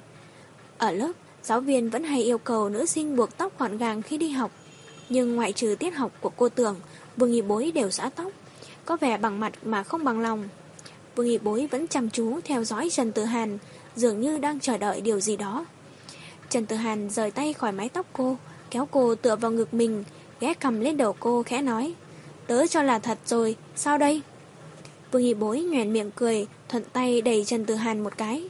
Quần áo mặc trên người vốn đã mỏng, va đập vào cầu thang chắc chắn rất đau. Nhưng Trần Tử Hàn vẫn tươi cười nhìn cô. Vương Hy Bối quỳ xuống, tựa người vào Trần Tử Hàn. Cậu nói xem, phải làm sao? Trần Tử Hàn một tay giữ lấy cô, một tay chống lên đất ngồi dậy. Cậu thật dã man. Thì sao? Cô gật đầu. Tớ chính là người như thế đấy. Nụ cười của Trần Tử Hàn càng thêm ấm áp. Anh chạm tay lên mặt Vương Y Bối. Sao cậu lại đáng yêu đến thế chứ? Vương Y Bối lúng túng nhìn anh, không biết nên làm gì. Tình huống bỗng biến thành ngoài sức tưởng tượng thế này khiến trong lòng cô chợt trào dâng một thứ cảm xúc mãnh liệt tựa như ngọn lửa bùng cháy. cứ muốn tiến tới một chút, lại một chút, mà chẳng biết lý do là gì. Vương Y Bối nhớ tới một chuyện thật sự không liên quan. Nếu như ông nội còn, nhất định sẽ thích những người tài năng vẹn toàn như Trần Tử Hàn. Nhãn quang hai người rất giống nhau. Suy nghĩ ấy cứ lặp đi lặp lại trong đầu cô. Tớ còn có thể đáng yêu hơn thế nữa. Cậu có muốn tìm hiểu không? Trần Tử Hàn cười nghiêng ngả. Anh định đứng dậy kéo cô lên. Đi thôi, còn định ở đây tới lúc nào? Vương Y Bối biểu môi, có vẻ đầy bất mãn với thái độ của anh. Cô hoàn toàn không để ý, Trần Tử Hàn vẫn đang nắm lấy tay mình. Cô hỏi với giọng bất bình. Thế bây giờ chúng ta là gì của nhau? Ánh mắt Trần Tử Hàn quét qua khuôn mặt cô. Có cảm giác cô biết rõ rồi còn cố hỏi, muốn ép anh tự nói ra. Anh vốn không hiểu chuyện tình cảm, cũng chẳng có kinh nghiệm gì thì biết nói gì với cô bây giờ đây. Nhưng thấy Vương Y Bối vẫn nhìn mình đầy vẻ chờ mong. Trần Tử Hàm cảm thấy mình vẫn nên phải có biểu hiện gì đó thì hơn. Cô tính tình bướng bỉnh, dù mọi chuyện có xảy ra rõ ràng ngay trước mắt thì vẫn cứ muốn phải được chứng thực, muốn có được một đáp án thuyết phục nhất. Trần Tử Hàn nhìn thẳng vào mắt cô, không hề do dự, cúi đầu hôn lên môi cô. Vương Nghị Bối tròn mắt, kinh ngạc, nhưng cô không đẩy anh ra mà thầm nghĩ nên làm thế nào để đáp lại. Sự thật chứng minh, xem người ta hôn nhau trong phim khác biệt rất lớn với thực tế, chẳng hạn như lúc này Trần Tử Hàn ủ rũ nhìn cô. Cậu cắn vào lưỡi tớ rồi. Vương Nghị Bối luống cuống, Tớ không có ý. Trần Tử Hàn hừ nhẹ một tiếng, kéo cô xuống tầng. Tốt nhất là cố gắng tránh để người khác bắt gặp. Vương y bối mím môi, nhìn bàn tay đang bị ai đó nắm. Hóa ra đây chính là cảm giác nay từ chạy loạn mà người ta vẫn nói. Cô bất giác nhoèn cười. Trần Tử Hàn chợt buông tay cô ra, chạy tới một cửa hàng bán đồ ăn sáng, mua hai chiếc bánh mì và hai bịch sữa rồi quay về trước mặt cô. Đói rồi đúng không? Sữa đã được làm ấm, Sữa đã được làm ấm. Vương y bối cầm trong tay cũng cảm thấy dạ dày mình ấm hẳn lên. Giờ này tất cả những người đã dậy đi mua bữa ăn sáng, Hầu hết đều là học sinh lớp 12 học thêm cuối tuần. Dáng vẻ vội vội vàng vàng, Tựa như đang đuổi theo bước chân của thời gian. Cũng dễ hiểu, Sau ngày mai đã là kỳ thi đại học rồi, Đương nhiên rất cần thời gian. Vương y bối uống hai ngụm sữa, Cười nói, Cậu biết tớ đã lên kế hoạch vĩ đại thế nào Cho bản thân rồi không? Trong vòng nửa năm, tán đổ tớ. Vương y bối cười như nắc nẻ. Không ngờ cậu cũng có lúc tự sướng đến thế. Ngưng một lúc, Cô nói tiếp. Tớ vốn dĩ đã định cuối tuần nào Cũng sẽ đi thâu đêm. Kết quả là tuần đầu tiên đã bị đả kích nặng nề. Trần Tử Hàn mỉm cười. Đây là kế hoạch vĩ đại của cậu đấy hả? Tất nhiên, Vương y bối tỏ ra tự hào. Ví dụ một chuyện cậu chưa từng làm đi. Tớ vẫn chưa phóng hỏa giết người. Giống nhau sao? Bản chất như nhau. Chẳng trách cậu lại học rốt ngữ văn thế. Trần Tử Hàn nhếch môi. Mắng người còn không được bới móc điểm yếu của đối phương. Sao cậu cứ lôi sở trường của cậu ra để chăm chọc khuyết điểm của tớ? Vương Y Bối cắn một miếng bánh mì. Vì đấy là sở trường duy nhất của tớ, đương nhiên phải tận dụng triệt để rồi. Ồ, nghe có lý gớm nhỉ? Thì tớ vốn dĩ là một người nói có đạo lý mà. Trần Tử Hàn cười không nổi nữa, chỉ bất lực nhìn cô, vẻ mặt như thừa nhận lời cô nói hoàn toàn chân thật. Anh đưa cô về ký túc xá nữ, dặn dò. Về phòng ngủ một giấc đi. Vương hiệp bối có chút do dự. Cậu không có điều gì muốn nói với tớ nữa à? Nói gì? Ánh mắt Trần Tử Hàn nhìn cô thấp thoáng nụ cười. Cô đang cúi đầu nhìn ngón chân, ấp úng. Ừm... Gì? Vương hiệp bối chợt túm lấy tay Trần Tử Hàn, ra sức lay. Cậu không muốn nói gì với tớ ư? Tớ nên nói gì với cậu mới được chứ? Vương y bối nhíu mày, vẻ bất lực. Mặc kệ, cậu nhất định phải nói gì với tớ. Trần Tử Hàn cảm thấy nếu còn tiếp tục vất lở cô, nhất định cô sẽ tức giận đến mức làm loạn lên. Rõ ràng cô chẳng có chút vũ lực nào nhưng lại có thể khiến anh có cảm giác muốn che chở cô. Rõ ràng trong lòng cảm thấy ngứa ngáy khó chịu nhưng anh lại không hề muốn đưa tay vào gãi. Cái cảm giác kỳ lạ ấy thật ra còn tốt hơn vô cảm nhiều. Trần Tử Hàn xoa đầu cô, kiên nhẫn nói. Được rồi, được rồi, quay về nghỉ ngơi đi. Không phải nói như thế. Cậu... Cô chợt đá anh một cái. Cậu phải có trách nhiệm với tớ. Hà, Trần Tử Hàn ngây ngô không hiểu. Trách nhiệm gì? Cậu đã hôn tớ. Thế tớ để cậu hôn lại nhé. Anh tủm tìm cười, khiến cô rất bực mình. Đáng ghét. Vương y bối vẫn chưa ngồi giận, đang định giơ chân lên đá một cái nữa thì Trần Tử Hàn đã lùi lại phía sau. Cậu thử lùi bước nữa xem. Quả nhiên, Trần Tử Hàn không dám lùi nữa mà đứng im chỗ cũ. Tóm lại là cậu muốn nghe cái gì?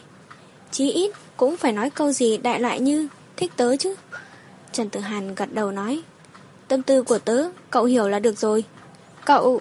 Anh tiến tới ôm cô vào lòng vỗ về. Từ hôm nay trở đi, cậu chính là mối tình đầu của tớ. Anh hôn lên mái tóc cô. Như vậy được rồi chứ. Khóe miệng cô cong lên, nụ cười lấp lánh trong đôi mắt. Tạm chấp nhận. Vậy bây giờ về phòng nghỉ ngơi được rồi phải không? Cậu không thích nhìn thấy tớ đến vậy sao? Không phải, chỉ muốn cậu đi nghỉ ngơi thôi. Nhìn này, còn mắt thâm xì rồi này. Lặng nhìn Trần Tử Hàn một lúc lâu, Vương Nghị Bối mới miễn cưỡng gật đầu. Biết rồi, tớ nhìn cậu lên phòng. Cô làm mật quỷ với anh rồi chạy về hướng phòng mình. Trần Tử Hàn đứng yên, nhìn theo bộ dạng vui vẻ của cô, bất giác nở nụ cười. Trên lan can tầng 5 ký túc xá, hướng thần mặc áo ngủ, trong tay cầm ca xúc miệng, đang nhìn cảnh tượng dưới sân bằng ánh mắt khó tin. dáng vẻ Trần Tử Hàn có chút lơ đãng, nhưng cô có thể nhìn thấy nụ cười rạng rỡ trên gương mặt anh. Nỗi chừa sót trào dâng trong ngực hướng thần, bàn tay cầm ca nước của cô liên tục run lên.